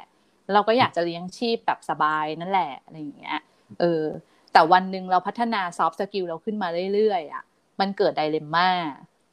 ว่าแบบเอ้าพอฉันเริ่มจะแบบเข้าใจตัวฉันเว้ย ว่าองค์กรอะพูดเรื่องงานขายเยอะเว้ย แบบพูดแต่โปรฟิตมาจิ้นนู่นนี่นั่นอย่างเงี้ย ในขณะที่ฉันเฝ้าใฝ่ฝันว่าองค์กรจะแบบช่วยเหลือเด็กและเยาวชนอะไรเงี้ย หรือแบบองค์กรจะเอาตังไปตอบแทนอะไร หรือเรากำลังช่วยลูกค้าในเรื่องใดอยู่ ถ้าเกิดองค์กรเขาไม่ได้พูดเรื่องนี้อย่างนี้นะคะ แต่ว่า องค์กรทำบางอย่าง แล้วเราก็ไปอยู่ในองค์กรนั้นอย่างเงี้ย เออ คือมันก็มันก็ต้องมันก็ต้องคอยถามจุดยืนของตัวเองบ่อยๆ หมายความว่า แต่ไม่ใช่บอกว่า หันกลับไปมอง marketing นะ คือมันมันขึ้นอยู่กับสิ่งที่เรา input เข้าไปในตัวเราด้วยอะว่ามันมีคนมาชวนให้เราหลงใหลไปกับความฝันของคนอื่นอะที่ไม่ใช่ตัวเราอะ คือเรื่องหนึ่งที่จริง ๆ คือต่อไปอยากให้สอนมากเลยอะคือแบบเรื่อง first hand knowledge เนาะคือคือมันหายไปจากคนไทยเยอะมากเลยอะค่ะ คือเราอะทำแต่ second hand knowledge อะคือเราอ่านอะแล้วเราก็ copy ใช่ปะแล้วเราก็พยายามจะท่องจำในสิ่งที่เขาเป็น หรือเราพยายามจะแบบก๊อปมันมาอะไรอย่างเงี้ย เออ แม้เราจะพยายามพูดหนักหนาว่าเรา copy and develop อะแต่เราต้องเข้าใจจริงๆนะว่าเรา develop อะไรอะ คือดังนั้นที่เหมือนว่า โอเคครับโทษทีฟังดูเหมือนพี่เอ็นแนะนำว่า ก็อย่าไปคล้อยตามระบบที่อยู่รอบตัว ให้หาจุดดืนสิ่งที่เป็นพลังงานของเราเอง แล้วก็อยู่กับมันตรงนั้น แล้วก็ถามคำถามกับตัวเองว่า สิ่งที่มีอยู่ตรงนี้มันปรับเปลี่ยนได้ไหมมันตอบโจทย์เราไหมถ้าถ้าไม่ก็ควรจะไปหาที่ที่มันตอบโจทย์เรามากกว่า หรือเปล่าเอ่ย คือ จริงๆอะมันมีบทสัมภาษณ์หนึ่งเนอะในรายการเจาะใจของคุณน้องผู้หญิงชื่ออะไรนะปอนอะไรสักอย่างไหมเอ้ยเขาชื่ออะไรจำชื่อไม่ได้ เอ่อปอนใช่ไหมคะปอน เอ่อมีคนมาถามคุณปอนเนี่ย คุณคุณปอนเขามีสามีเป็นฝรั่งมั้งเออแล้วก็เขาก็จะเป็นคนจัดรายการของเจาะใจอันหนึ่งที่แบบไปสัมภาษณ์คนดังคนเด่น คนนี้ทำทักษะนี้ทำยังไงอะไรอย่างเงี้ยเนาะเขาก็บอกคำถามหนึ่งที่คนวัยรุ่นอะ ชอบถามเขาเยอะมากเลยแบบ เหมือนกับว่าแบบ เออ หนูจะค้นหาตัวตนหนูเจอได้ไงคะอะไรอย่างเงี้ย ตัวตนหนูอยู่ตรงไหน เอออะไรอย่างเงี้ยทำยังไงดีนะอะไรอย่างเงี้ย เออ คุณปอนเขาก็บอกว่าคำตอบหนึ่งที่เขาคิดได้นะนะตอนอดีตก่อนที่เขาจะให้สัมภาษณ์อันนั้นน่ะ คือเขามักจะตอบว่าคุณลองทำหลาย ๆ อย่างสิ คุณลองทำไปเรื่อยๆลองไปหลาย ๆ สิ่ง เหมือนตัวเขาเขาก็บอกเขาก็ลอง เขาลองแบบหลายอย่างมากใช่ขอบขอบคุณค่ะ คุณปอนจากขอบเส้นใช่ค่ะ เออ ก็คือแบบว่าก็ทำหลายอย่างมาก จนค้นพบ แต่เขาก็บอกว่า พอเขาถึงบทสัมภาษณ์นั้นของเขาเขาบอกว่า แต่วันนี้เขาจะไม่ได้ตอบแบบนั้น เขาบอกว่าบางทีอะ ไม่ต้องลองอะไรเลย แค่แบบเหมือนค้นหาจากตัวเองอะไรอย่างเงี้ย แต่มันก็ นามมาทำมากอะเนาะเออ ส่วนคุณพี่อุ๋ยบูดาเปสซึ่งนั่งคุยกับคุณปอนเนี่ย พี่อุ๋ยเขาก็จะเป็นนักร้องนักดนตรีเนาะเออรู้จักบอกใช่พี่อุ๋ยใช่ไหมใช่เนาะเออ คือเขาก็เป็นนักร้องดนตรีเขาก็เขาแล้วเขาก็วนกลับมาทำด้านทางใจเนี่ยเหมือนกัน เขาก็ตอบคุณปอนไปว่า เออ แต่เขาว่าก็คิดว่ายังต้องลองทำอยู่นะ คือคุณก็ต้องลองทำไปก่อน เหมือนเวลาที่คนหนึ่งที่เป็นไอดอลของตัวเองอะ คือพี่โจนจันไดนะเอ้ยพี่พี่โจนเนาะเออ คือแบบ เธอก็จะพูดเสมอว่าแบบว่า คือแบบ บางคนที่เป็นคนเมืองอะตอนนี้มันก็จะฮิตอยู่ช่วงหนึ่งแล้วว่า เราอะลาออกไปทำเกษตรกันเถอะเราต้องไปมีสวนเกษตร เราต้องแบบปลูกต้นไม้ ปลูกข้าว เลี้ยงสัตว์ ดูแลตัวเองได้ทำเศรษฐกิจพอเพียงอะไรอย่างเงี้ย ส่วนตัวก็ชอบมากนะคะ โดยหลักการแบบ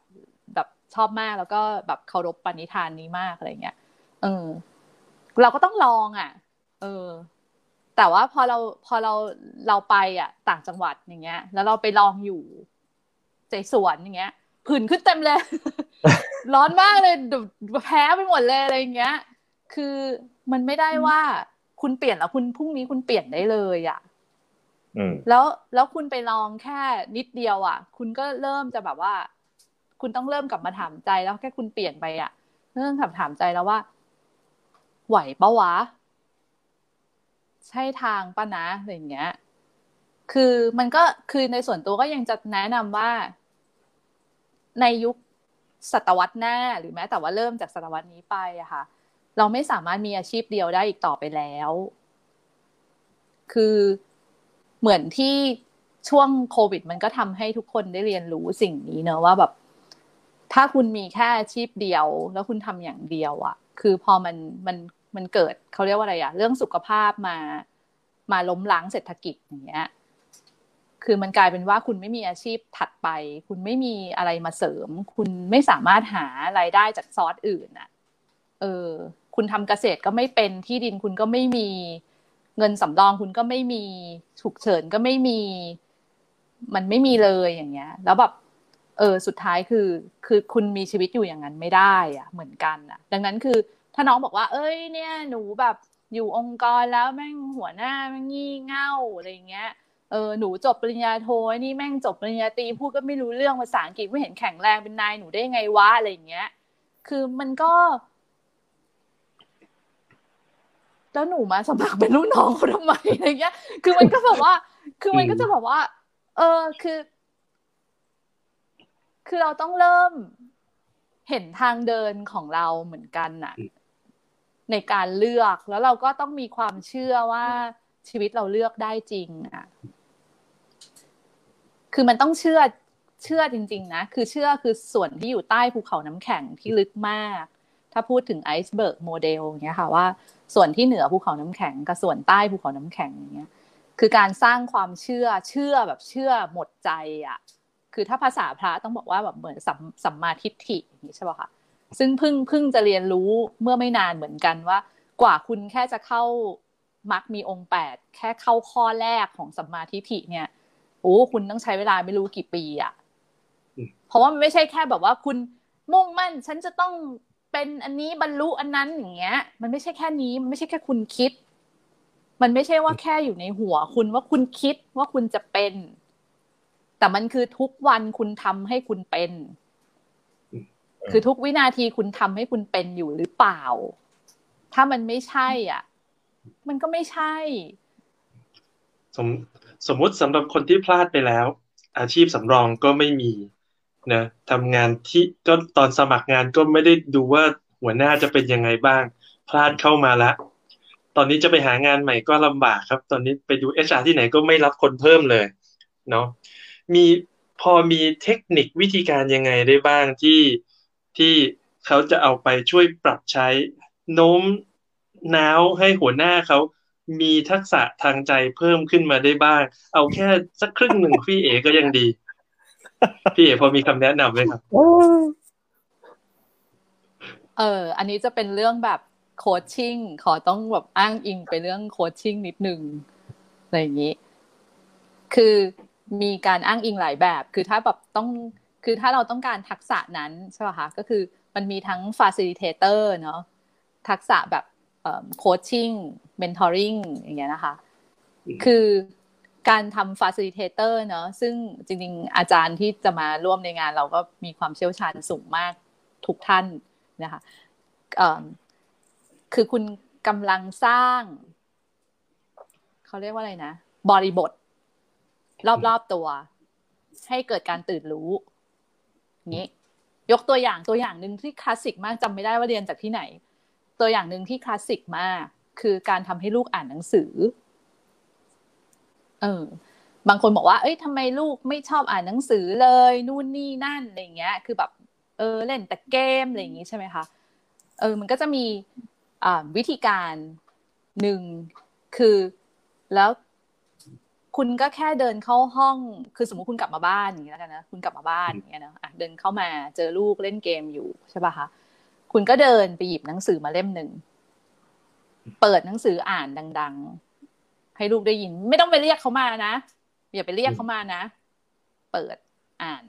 อนี้นี้นี้นี้อะไรเงี้ย อาจจะเป็นหนังสือที่ที่ไม่ต้องยุ่ยากมาก ไม่ใช่แบบอ่านแบบเอนไซโคปีเดียแล้วนั่งอะไรเงี้ยคือ อาจจะเป็นหนังสือที่ง่ายหน่อย แต่ว่าเออเปิดอ่านเสียงดังให้ลูกฟัง แบบไม่ต้องสนใจว่าเขาฟังหรือไม่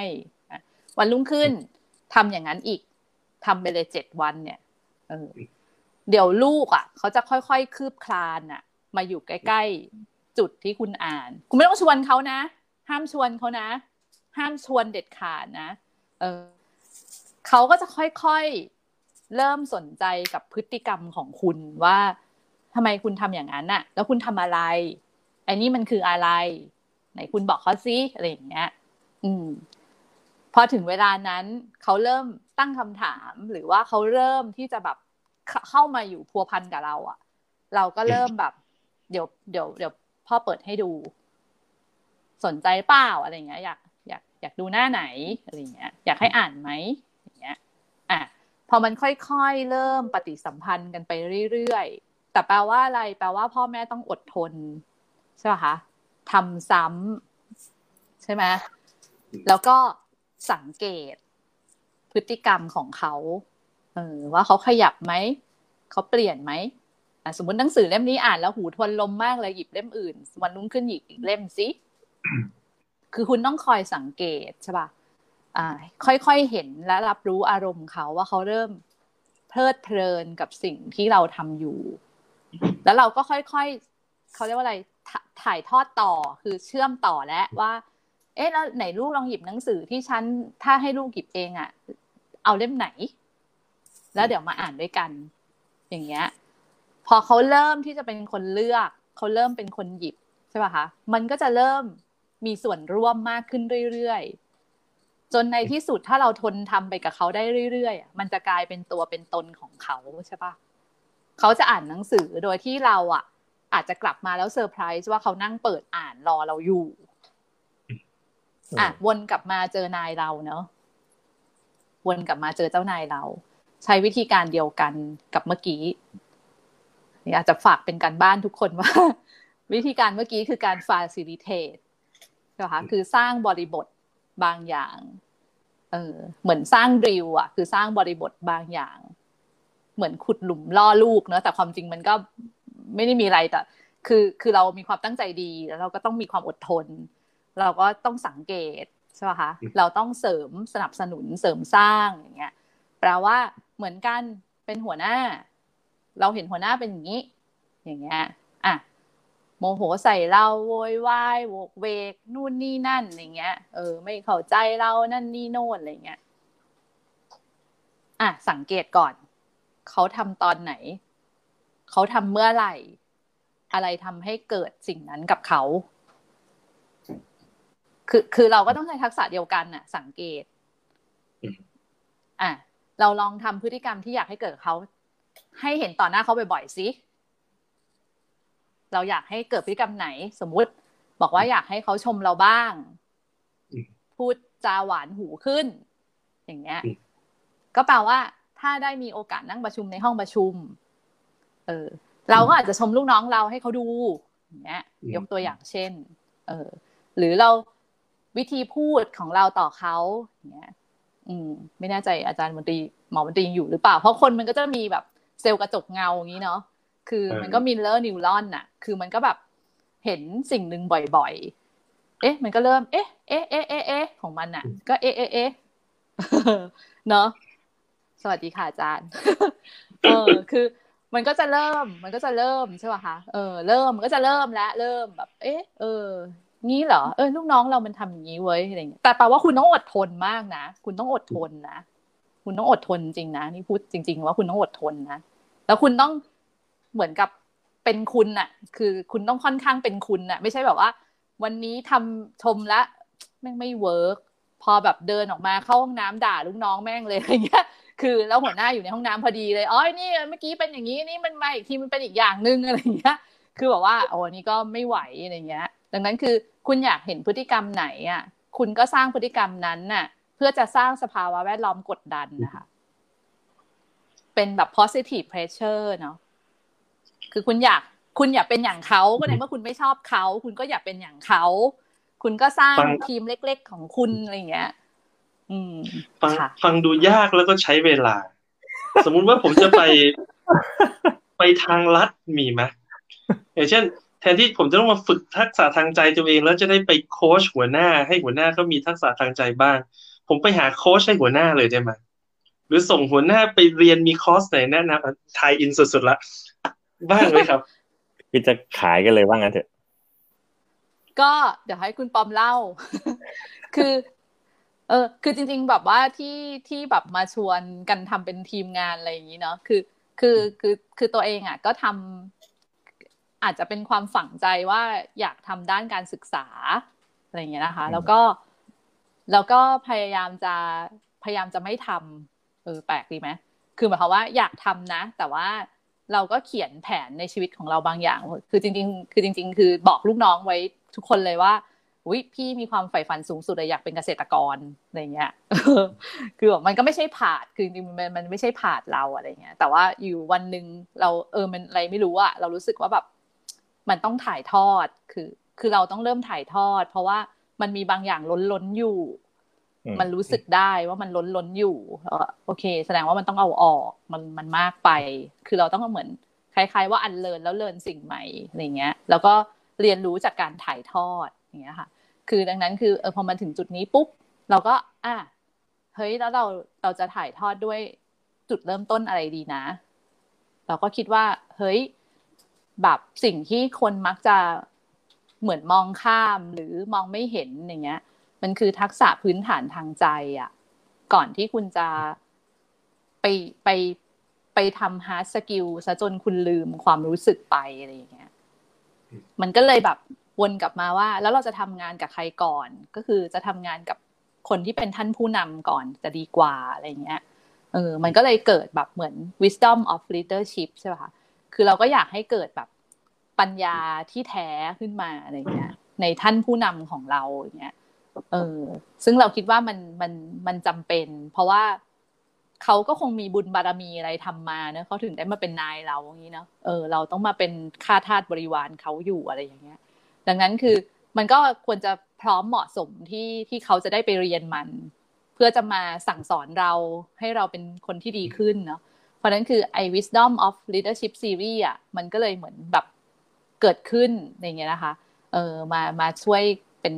ทีมงานปรึกษากระหาลือกันอย่างเงี้ยเนาะเออ แต่ว่าก็ไม่ได้เป็นอาชีพเดี๋ยวเดี๋ยวบริษัทจะว้าวเออ คือแบบเราแค่อยากทำงานด้านการศึกษาแค่นั้นเอง ผมผมผมถามงี้ดีกว่า คือคือจริง ๆ ตอนแรกที่ที่พี่เอมาชวนวันหนึ่งก็โทรมานะแล้วก็เล่าให้ฟังว่า เออ จริงๆมันเริ่มจากพี่เอกใช้คำว่าแพลตฟอร์มนะอยากอยากสร้างแพลตฟอร์มให้ให้คนมา ฝึก soft skill ได้เรียนรู้ soft skill มากขึ้นแล้ว มันมีคำหนึ่งซึ่งอาจจะฟังดูเป็นความฝันนะ แต่ผมว่ามันมันฟังแล้วผมรู้สึก รู้สึกสะดุดรู้สึกว่าเออเฮ้ยมันน่าสนใจคือพี่เอบอกว่า เราอยากจะพี่เออยากจะ disrupt AI อืมฟังดู ฟังดูอาจจะแปลกๆนะเพราะเรารู้สึกว่าเดี๋ยว โลกเราเนี่ยกำลังจะถูกงานงานแต่ละคนเนี่ย นับอาชีพได้เดี๋ยวก็จะหายไปหมอก็ไม่รอดทนายก็ไม่รอดเดี๋ยวหุ่นยนต์มาทำหมดแต่พี่บอกว่าเฮ้ยใช่เดี๋ยวมันเราจะไปถึงจุดนั้นแหละ แต่ว่าเรายังมีเรายังมีโอกาสที่เราจะกลับมาชนะ AI ได้ แล้วเอกก็พูดพี่เอกพูดถึงเรื่องทักษะทางใจพูดเรื่อง soft skill หลังจากนั้นก็เป็นเป็นจุดที่ทำให้เรากลับมาคุยกันจนกระทั่งได้เป็นโปรเจกต์แรกนี้ที่เป็นอ่า wisdom of leadership ขึ้นมา จริง ๆ อาจารย์แต่ละท่านเนี่ยผมผมก็อาจจะไม่ได้รู้จักทุกท่านนะครับ รู้จักแบบบางท่านเคยเคยไปคุยด้วยบางท่านเคยไปเรียนด้วยแต่ว่าวันนี้ผมบังเอิญผมไปคุยกับฟ้าท่านหนึ่งเขาบอกโหที่คุณปอมทำอยู่ในอาจารย์แต่ละท่านนี่ระดับสุดยอดทั้งนั้นเลยนะ เพราะเขารู้จักเกือบจะทุกคนนี่คือถ้ามีโอกาสผมว่าพี่พี่เอ๋จะพอแนะนำว่า เออทำไมถึงได้ไปเชิญอาจารย์ท่านนี้มามาร่วมหรือว่า แต่ละท่านนี้อ่าถ่ายทอดอะไร บางทีผมว่าพี่เอ๋น่าจะมีโอกาสได้ไปฝากตัวเป็นลูกศิษย์กับกับทุกท่านแล้ว ค่ะ ใช่เป็นหมดทุกคนเลยค่ะ เออ เพราะว่าคือคือแบบเอาข้อแรกนิดนึงที่คุณปอมแตะไปเนอะว่าอ่าคือชีวิตเราอะค่ะ มันเป็นวัฏจักรเหมือนเราอยู่ในวงจรหนูถีบจักรอะไรสักอย่างหนึ่งมันเป็นวัฏจักรอะมันเป็นวงเวียนนะคือดังนั้นคือ ไม่รู้กี่ปีเนอะที่ยุคข้างหน้าเนี่ย ที่มาถึงแล้วของ AI อะค่ะ มันมาจริง ๆ อันนี้ก็เชื่อจริงๆว่ามันมาจริงๆยิ่งยิ่งเห็นเหตุการณ์โควิด แล้วอะยิ่งรู้สึกว่าแบบ เออมันมาจริงจริง ๆ ว่ะ ด้วยด้วยการกำหนดบางอย่างที่ที่เราไม่สามารถควบคุมได้อะทำให้มันจะมา แล้วเมื่อถ้าถ้าเคยอ่านพวกเซเปียนอะไรนะโฮมอะไรของคุณชื่ออะไรจำไม่ได้ เออคือเขาก็จะพูดเรื่องนี้ชัดเจนมากว่าถ้าเมื่อใดก็ตามที่ AI คือแบบไอ artificial intelligence เนี่ย มันไปรวมกับเรื่องของไบโอ คือเรื่องของชีวภาพอะเรื่องของของแบบคนจริง ๆ คือแบบมันก็จะเกิดการโคลนนิ่งที่สมบูรณ์แบบมาก คือเมื่อสองสองวิทยาศาสตร์อะควบรวมกันแล้วอะมันจะกลายเป็นแบบความสมบูรณ์แบบอีกแบบหนึ่งที่ประดิษฐ์ขึ้น ไม่ได้เป็นความสมบูรณ์แบบจากธรรมชาติแท้ มันเป็นการประดิษฐ์ใช่ไหมคะเออดังนั้นคือว่า พอเราไปเจอที่สุดของแบบวงจรแล้วอะอันนี้ก็จะเชื่อเองว่ามันต้องมีรีบาวส์คือ ในการที่เราจะเป็นมนุษย์น่ะ คือเราต้องมีความพิเศษบางอย่าง เราถึงได้อยู่ในท้องนั่งเก้าเดือนออกมากว่าจะต่อแตะต่อแตะตายเมื่อไหร่ก็ได้อย่างเงี้ย แต่ก็เลี้ยงรอดมาได้ เดินทางมาจนถึงทุกวันนี้บนผิวหนังที่เปราะบางมากอะไรเงี้ย ขีดเส้นไปเส้นหนึ่งก็เลือดออกแล้วเงี้ยเออคือเรานี้เบาบางมากเลยนะ เออเจ็บปวดก็ง่าย ตายก็ง่ายอะไรเงี้ย แต่ว่าเรามีความพิเศษอันที่สุดของเราคือ ไอ้ทักษะทางใจนั้นน่ะ ที่หุ่นยนต์มันคำนวณเราไม่ได้เว้ยคือเราสามารถพัฒนาจนมันคำนวณเราไม่ได้อะมันนิ่งพอจนเรา จนจนมันไม่รู้ว่าแบบทำไมเรื่องนี้ถึงไม่มีความรู้สึกอะไรอย่างเงี้ย เออ ซึ่งอาจารย์ที่ที่เราเชิญมาแบบแต่ละท่านนะคะที่ ที่อยากให้ท่านได้มาถ่ายทอดแล้วก็ได้มาพูดทุกท่านอย่างเงี้ย เออ อย่างแบบขอขออนุญาตเรียงลำดับมาเนะคือ อย่างอาจารย์ ดรวรพัฒน์ผู้เจริญนะคะ ก็นี้ก็ต้องขอบพระคุณอาจารย์ที่แบบให้เกียรติมาก ๆเลยนะคะ ในการแบบมาอยู่ในหลักสูตรนี้ของเราด้วยหลักสูตรเนี้ยก็จะเป็นแบบสาม episode อะค่ะก็คือเป็นเรื่องของเอ่อ strategic thinking leadership เนาะแล้วก็เป็น emotional intelligent leadership แล้วก็เป็น courageous leadership นะคะซึ่งก็มีเขียนบทความเรื่องนี้พูดถึง The Wizard of Oz เอาไว้ว่าทำไมต้องเป็นสามซีรีส์นี้ แล้วมันเกี่ยวข้องกับทักษะทางใจยังไงอย่างเงี้ยคืออาจารย์วรพัฒน์เนี่ยเป็นอาจารย์เป็นครูบาอาจารย์ที่ที่แบบเคารพมาก ๆ เลยนะคะ เป็นเป็นผู้เปิดสมองทางโลกนะคะ ที่สามารถจะจะหยิบยื่นแบบธรรมะเข้าไปกับการใช้ชีวิตทางโลกได้อย่างสมดุลเนาะเพราะนั้นก็คืออาจารย์ก็จะสามารถที่จะพูดเรื่องราวทุกๆเรื่องนะคะ อย่างลึกซึ้งโดยที่ไม่ต้องมีอเจนดาอาจารย์เป็นนัก strategy แบบแบบมือต้นๆน่ะ เออของประเทศเลยอะไรเงี้ย แล้วก็อาจารย์เป็นคนที่ทันสมัยใหม่เสมอ อาจารย์เล่นเกมออนไลน์ เพื่อจะทำความเข้าใจกับเกมอะไรอย่างเงี้ยเออเพื่อจะรู้ว่าเกมฟิเคชันจริง ๆ คือมันทำให้ติดกันได้ยังไงอะไรอย่างเงี้ย คือแบบ คือเป็นคนที่ที่แบบเหมือนเหมือนเหมือนเคยเรียนอาจารย์ว่า เอ้ย แบบเราไม่สามารถจะวัดความเข้าใจหรือทักษะทางใจด้วยอายุ คือมันคือการที่ คือถ้าภาษา marketing อะเขาก็จะไม่ใช้อายุแล้วอะค่ะ คือเขาจะใช้ไลฟ์สไตล์ behavior ในการวัดแบบ gen ของของอาจารย์แต่ของของคนน่ะแทน ดังนั้นคือถ้าพูดถึงอาจารย์วรพัฒน์เนี่ยก็คือจะเป็นคนที่ทันสมัยอยู่เสมออะไรอย่างเงี้ยแล้วก็จะทำให้ให้ทุกคนได้มีทักษะทางอารมณ์ มีความฉลาดทางอารมณ์ได้ ลูกศิษย์ลูกหาอาจารย์ก็เติบโต ยิ่งใหญ่กันทุกคนเลยอย่างเงี้ย เออ ดังนั้นคือแบบเออก็เลยอยากแบบเชิญชวนถ้ามีโอกาสนะคะ ก็เรียนรู้กับร่วมเรียนรู้กับอาจารย์นะคะ อาจารย์ดรพินโยนะคะ อาจารย์ดรพินโย จริง ๆ ก็เป็นเพื่อนของอาจารย์วรพัฒน์นะคะเอออยู่ที่ Price Waterhouse Cooper นะเป็นที่ปรึกษาค่ะตอนนี้นะคะ อาจารย์พินโยก็เป็นเป็นเป็นพี่นะคะที่เปินไปเรียนด้วยกันกับที่โค้ชนะคะ แล้วก็เป็นแบบ ต้องเรียกอาจารย์เป็นพี่แต่ว่าจริงๆอาจารย์ก็แบบอายุมากแล้วเนอะแต่ว่ายังเป็นคนทันสมัยอยู่เสมอจริงเหมือนกันนะคะ แล้วก็แบบเป็นคนที่สอนเรื่อง leadership เนี่ยได้ลึกซึ้งนะคะ แล้วก็เป็นคนที่พูดเรื่อง leadership เนี่ยไม่ใช่แค่ทักษะที่เป็น hard skill เท่านั้น แต่ว่าอาจารย์เนี่ยสามารถที่จะตั้งคำถามถามเราอะแบบที่เราต้องหยุดคิดว่า เออมาเรียนแล้วว่าหนึ่งวันน่ะ คุณกลับไปคุณจะปฏิบัติอะไรได้บ้างอะอะไรที่จะเป็นหนึ่งอย่างที่คุณจะกลับไปเปลี่ยนตัวเองอะไรอย่างเงี้ย เออ คือเป็นคนที่ชวนเล่นเกม บางเกมที่อยู่ในหลักสูตรของอาจารย์นะนะหรือชวนคิดคำถามเชิงจิตวิทยาเนี่ย ที่ทำให้เราก็อึ้งเหมือนกันอะไรอย่างเงี้ย ว่าอ๋อมันเป็นอย่างนี้หรออะไรอย่างเงี้ย คือ เออเราเป็นแบบนั้นหรออะไรอย่างเงี้ย อืม ก็แบบอาจารย์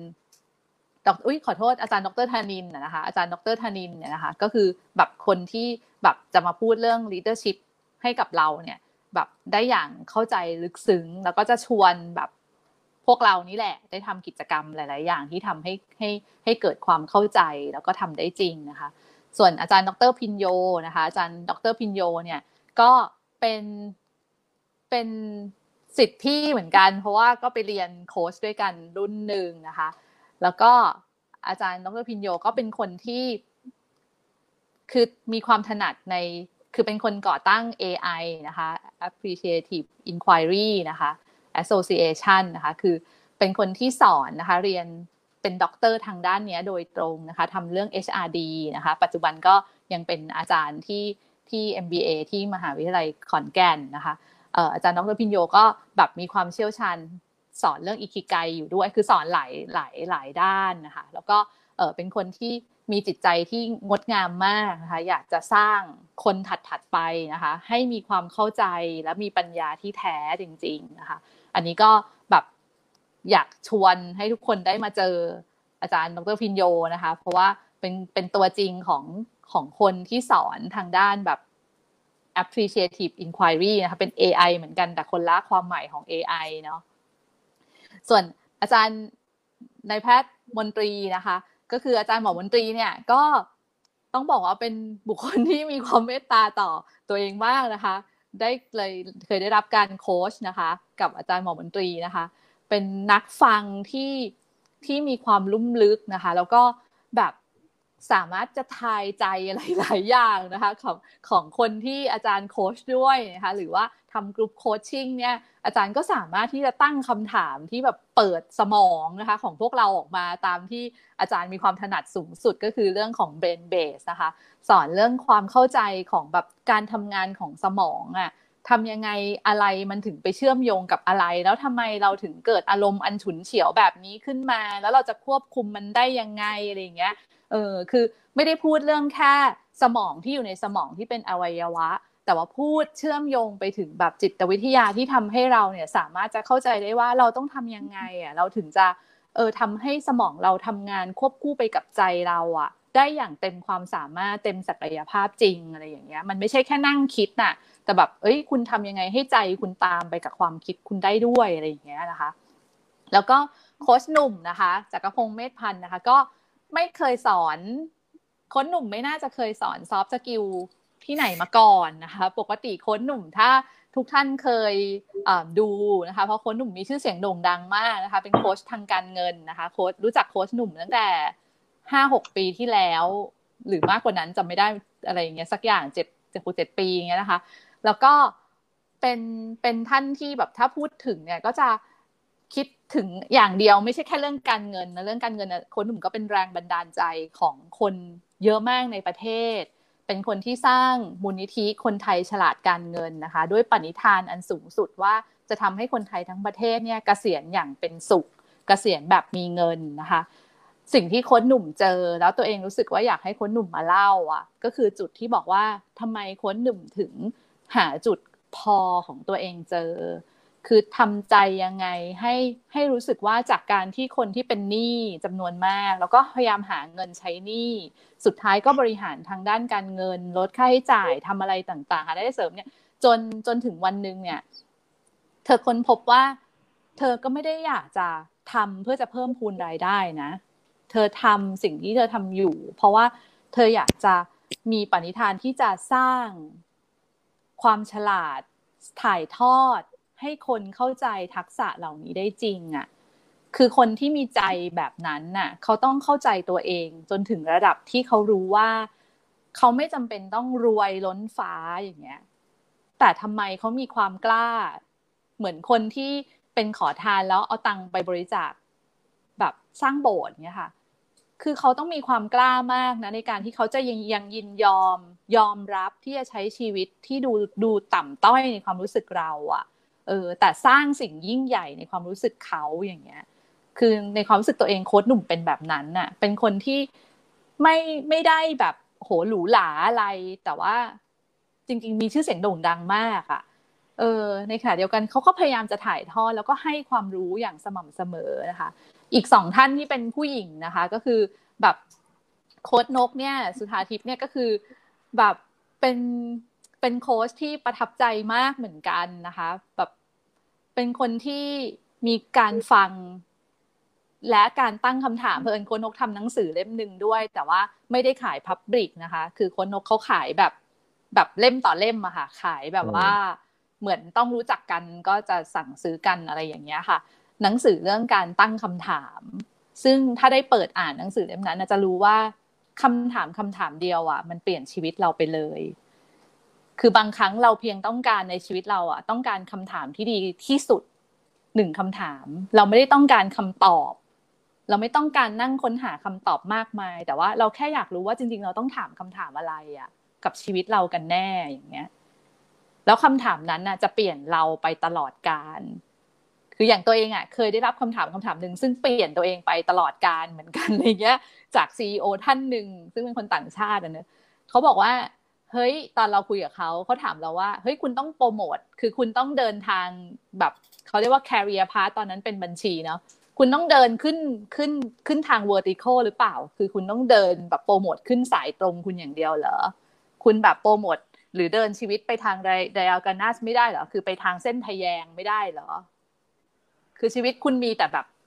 เส้นตรงเนี้ยเหรอไม่ต้องไปเรียนรู้ทางข้างเหรอคุณเติบโตด้านข้างไม่ได้เหรอไม่มีทักษะอะไรที่อยู่ในตัวคุณที่จะทำให้เติบโตบนสายงานอื่นได้เหรออะไรเงี้ยเฮ้ยคำถามนี้เปลี่ยนชีวิตเราไปเลยอะเฮ้ยมีมีเหมือนมีอะไรเงี้ยคือบอกเฮ้ยเราก็กลับมานั่งถามตัวเองมีปะวะเฮ้ยเหมือนมีนะ เหมือนมีทำอย่างอื่นได้ด้วยอะไรเงี้ย เออ เนี่ยคือคือคนนกก็เป็นคนที่แบบตั้งคำถามได้แบบ เฮ้ย เออต้องถามตัวเองแบบนี้เหรอ เออ ต้องเห็นตัวเองแบบนี้เหรอ คือเป็นแบบ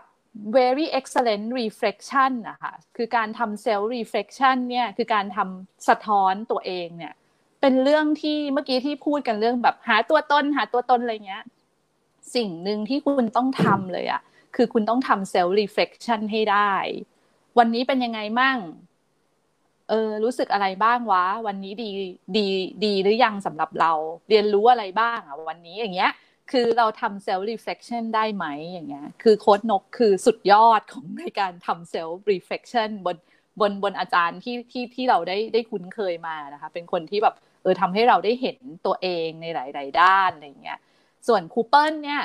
เป็นคนที่เรา amazing มาก คือครูเปิลเนี่ย เป็นเป็นคนอายุน้อย ที่รู้จักตัวเองตั้งแต่อายุอายุยังน้อย หมายความว่า เคยถามครูเปิลว่าครูเปิลรู้ได้ไงว่าต้องมาทำอาชีพการศึกษาสอนอะไรเนี่ยทำไมครูเปิลทำอันนี้ครูเปิลตอบง่ายมากเลย บอกว่าเคยตั้งคำถามตัวเองคำถามหนึ่งว่า เปิ้ลไม่ชอบอะไร เหมือนกับว่าแบบเปิ้ลไม่ชอบอะไร เนี่ยเขาก็เขาก็ตอบคำตอบ เออเขาไม่ชอบอะไรวะเขาไม่ชอบรับคำสั่งเขารู้สึกว่าชีวิตเขาอะรับคำสั่งไม่ได้ คือเขาไม่ถนัดกับการให้ใครมาตั้งกรอบแล้วบังคับให้เขาทำบางอย่างเขาก็เลยนั่งเรียงว่า แล้วอาชีพอะไรที่ที่ทำให้เขาไม่ต้องรับคำสั่ง สิ่งที่สองที่เขาบอกว่าเขาชอบอะไรเขาบอกว่า เอ้ยเขาชอบเห็นคนเติบโต ชอบเห็นคนดีขึ้นน่ะ คือชอบเห็นคนเก่งขึ้นคนแบบดีขึ้นอะไรอย่างเงี้ยเฮ้ยแล้วเขาต้องทำงานอะไรเขาก็วนกลับมาอะแล้วเขาต้องทำงานอะไรให้เขาได้สองอย่างพร้อมกัน คือไม่ต้องมีใครมาสั่งเขา และเห็นคนเติบโตได้ด้วยอะไรอย่างเงี้ย เออ คือกลายเป็นว่าเขาก็มาเรียนจิตวิทยา เพื่อจะแบบเออเสริมสร้างทักษะ เรียนจนแบบว่ากลายเป็นแพทย์ที่มาบำบัดทางจิตได้เลยเงี้ย จากการที่เขาเป็นผู้กำกับละครเวทีของรัชดาลัยเทเตอร์ ซึ่งเขา เขาทำทั้งคือคูเปิลคือเล่นละครเวทีเองด้วยใช่ป่ะคะร้องเพลงเพราะมากอะไรอย่างเงี้ย เพราะว่าเขารู้จักกายของเขาดี คือหมายความว่ารู้รู้จักร่างกายอะพูดยังไงดี คือเราเราต้องรู้คือในร่างกายเราจะมีช่องโพรงเยอะมากใช่ไหมคะการออกเสียงที่ทำยังไงให้เสียงมันก้องทำยังไงให้เสียงมันแบบแบบโปรเจคชันไปแล้วพูดแล้วไกล แต่ไม่เหนื่อย อย่างเงี้ยเออ คือ คือพอความที่เรารู้จักกายเราดีมากมันจะทำให้สติอยู่กับเนื้อกับตัวเราเยอะมาก มันก็เลยทำให้เกิดเวลาที่เราเล่น drama scene คือเล่นละครเวทีอะไรเงี้ย มันมีความชัดเจนและทำได้ แล้วพอครูเปิลเขาไปเรียนเพิ่มเรื่องจิตวิทยา มันเลยทำให้แบบความรู้ของเขามันมันแตกฉานและลุ่มลึกอะ่ะเออ ก็เลยต้องชวนครูเปิลเขาบอกว่า เออ ครูเปิลช่วยมาสอนเรื่องความกล้ากันหน่อยได้ไหม ให้กับผู้นำของเราอะว่า เออ ถ้าเราเป็นแบบผู้นำเนี่ย เราจะทำยังไงนะให้เราเนี่ย กล้าที่จะเป็นตัวตนของเราอะกล้าจะเป็นตัวตนนี้มันยากนะคะ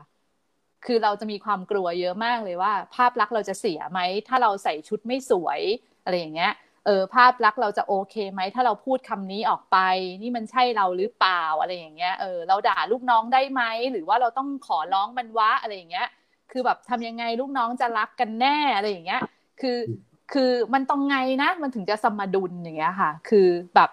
ได้ทั้งงานได้ทั้งใจอะทำได้ยังไงอย่างเงี้ย เออ ก็แบบ เออเนี่ยก็เลยเกิดเป็นแบบประมวลผลของท่านอาจารย์ ที่บอกว่า เออพอพอแบบว่าท่านมารวมกันนะเราก็รู้สึกแบบ โหอยากเรียนมากอะไรเงี้ยคือบอกว่าทุกท่านแบบ เออถ้าได้ต่อเนื่องกันแล้วแบบ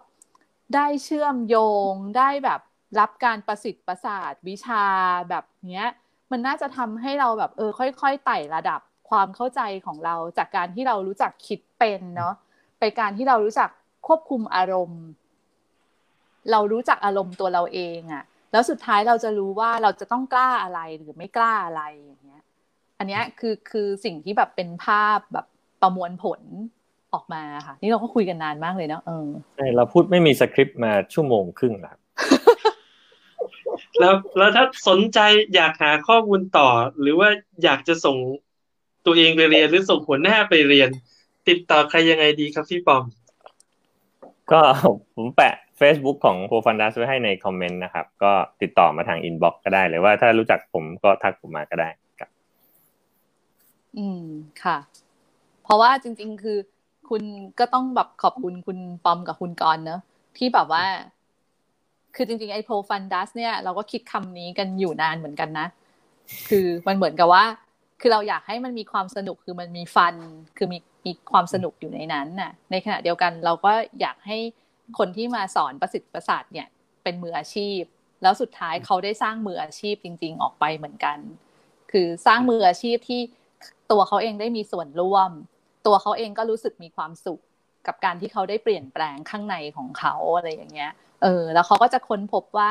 ความเชื่อจริง ๆ ข้างในลึกๆของเขา ไอ้ไพ่ใบนั้นที่มันอยู่ข้างล่างอะค่ะ ของเขาอะแล้วเขาจะเอาหงายขึ้นมาข้างบนน่ะ แล้วกลับขึ้นมาภูมิใจกับความเป็นตัวเองอย่างที่สุดอย่างเงี้ย เออ เบิกบานใจได้แม้ตื่นนอนขึ้นมาแล้วเป็นวันจันทร์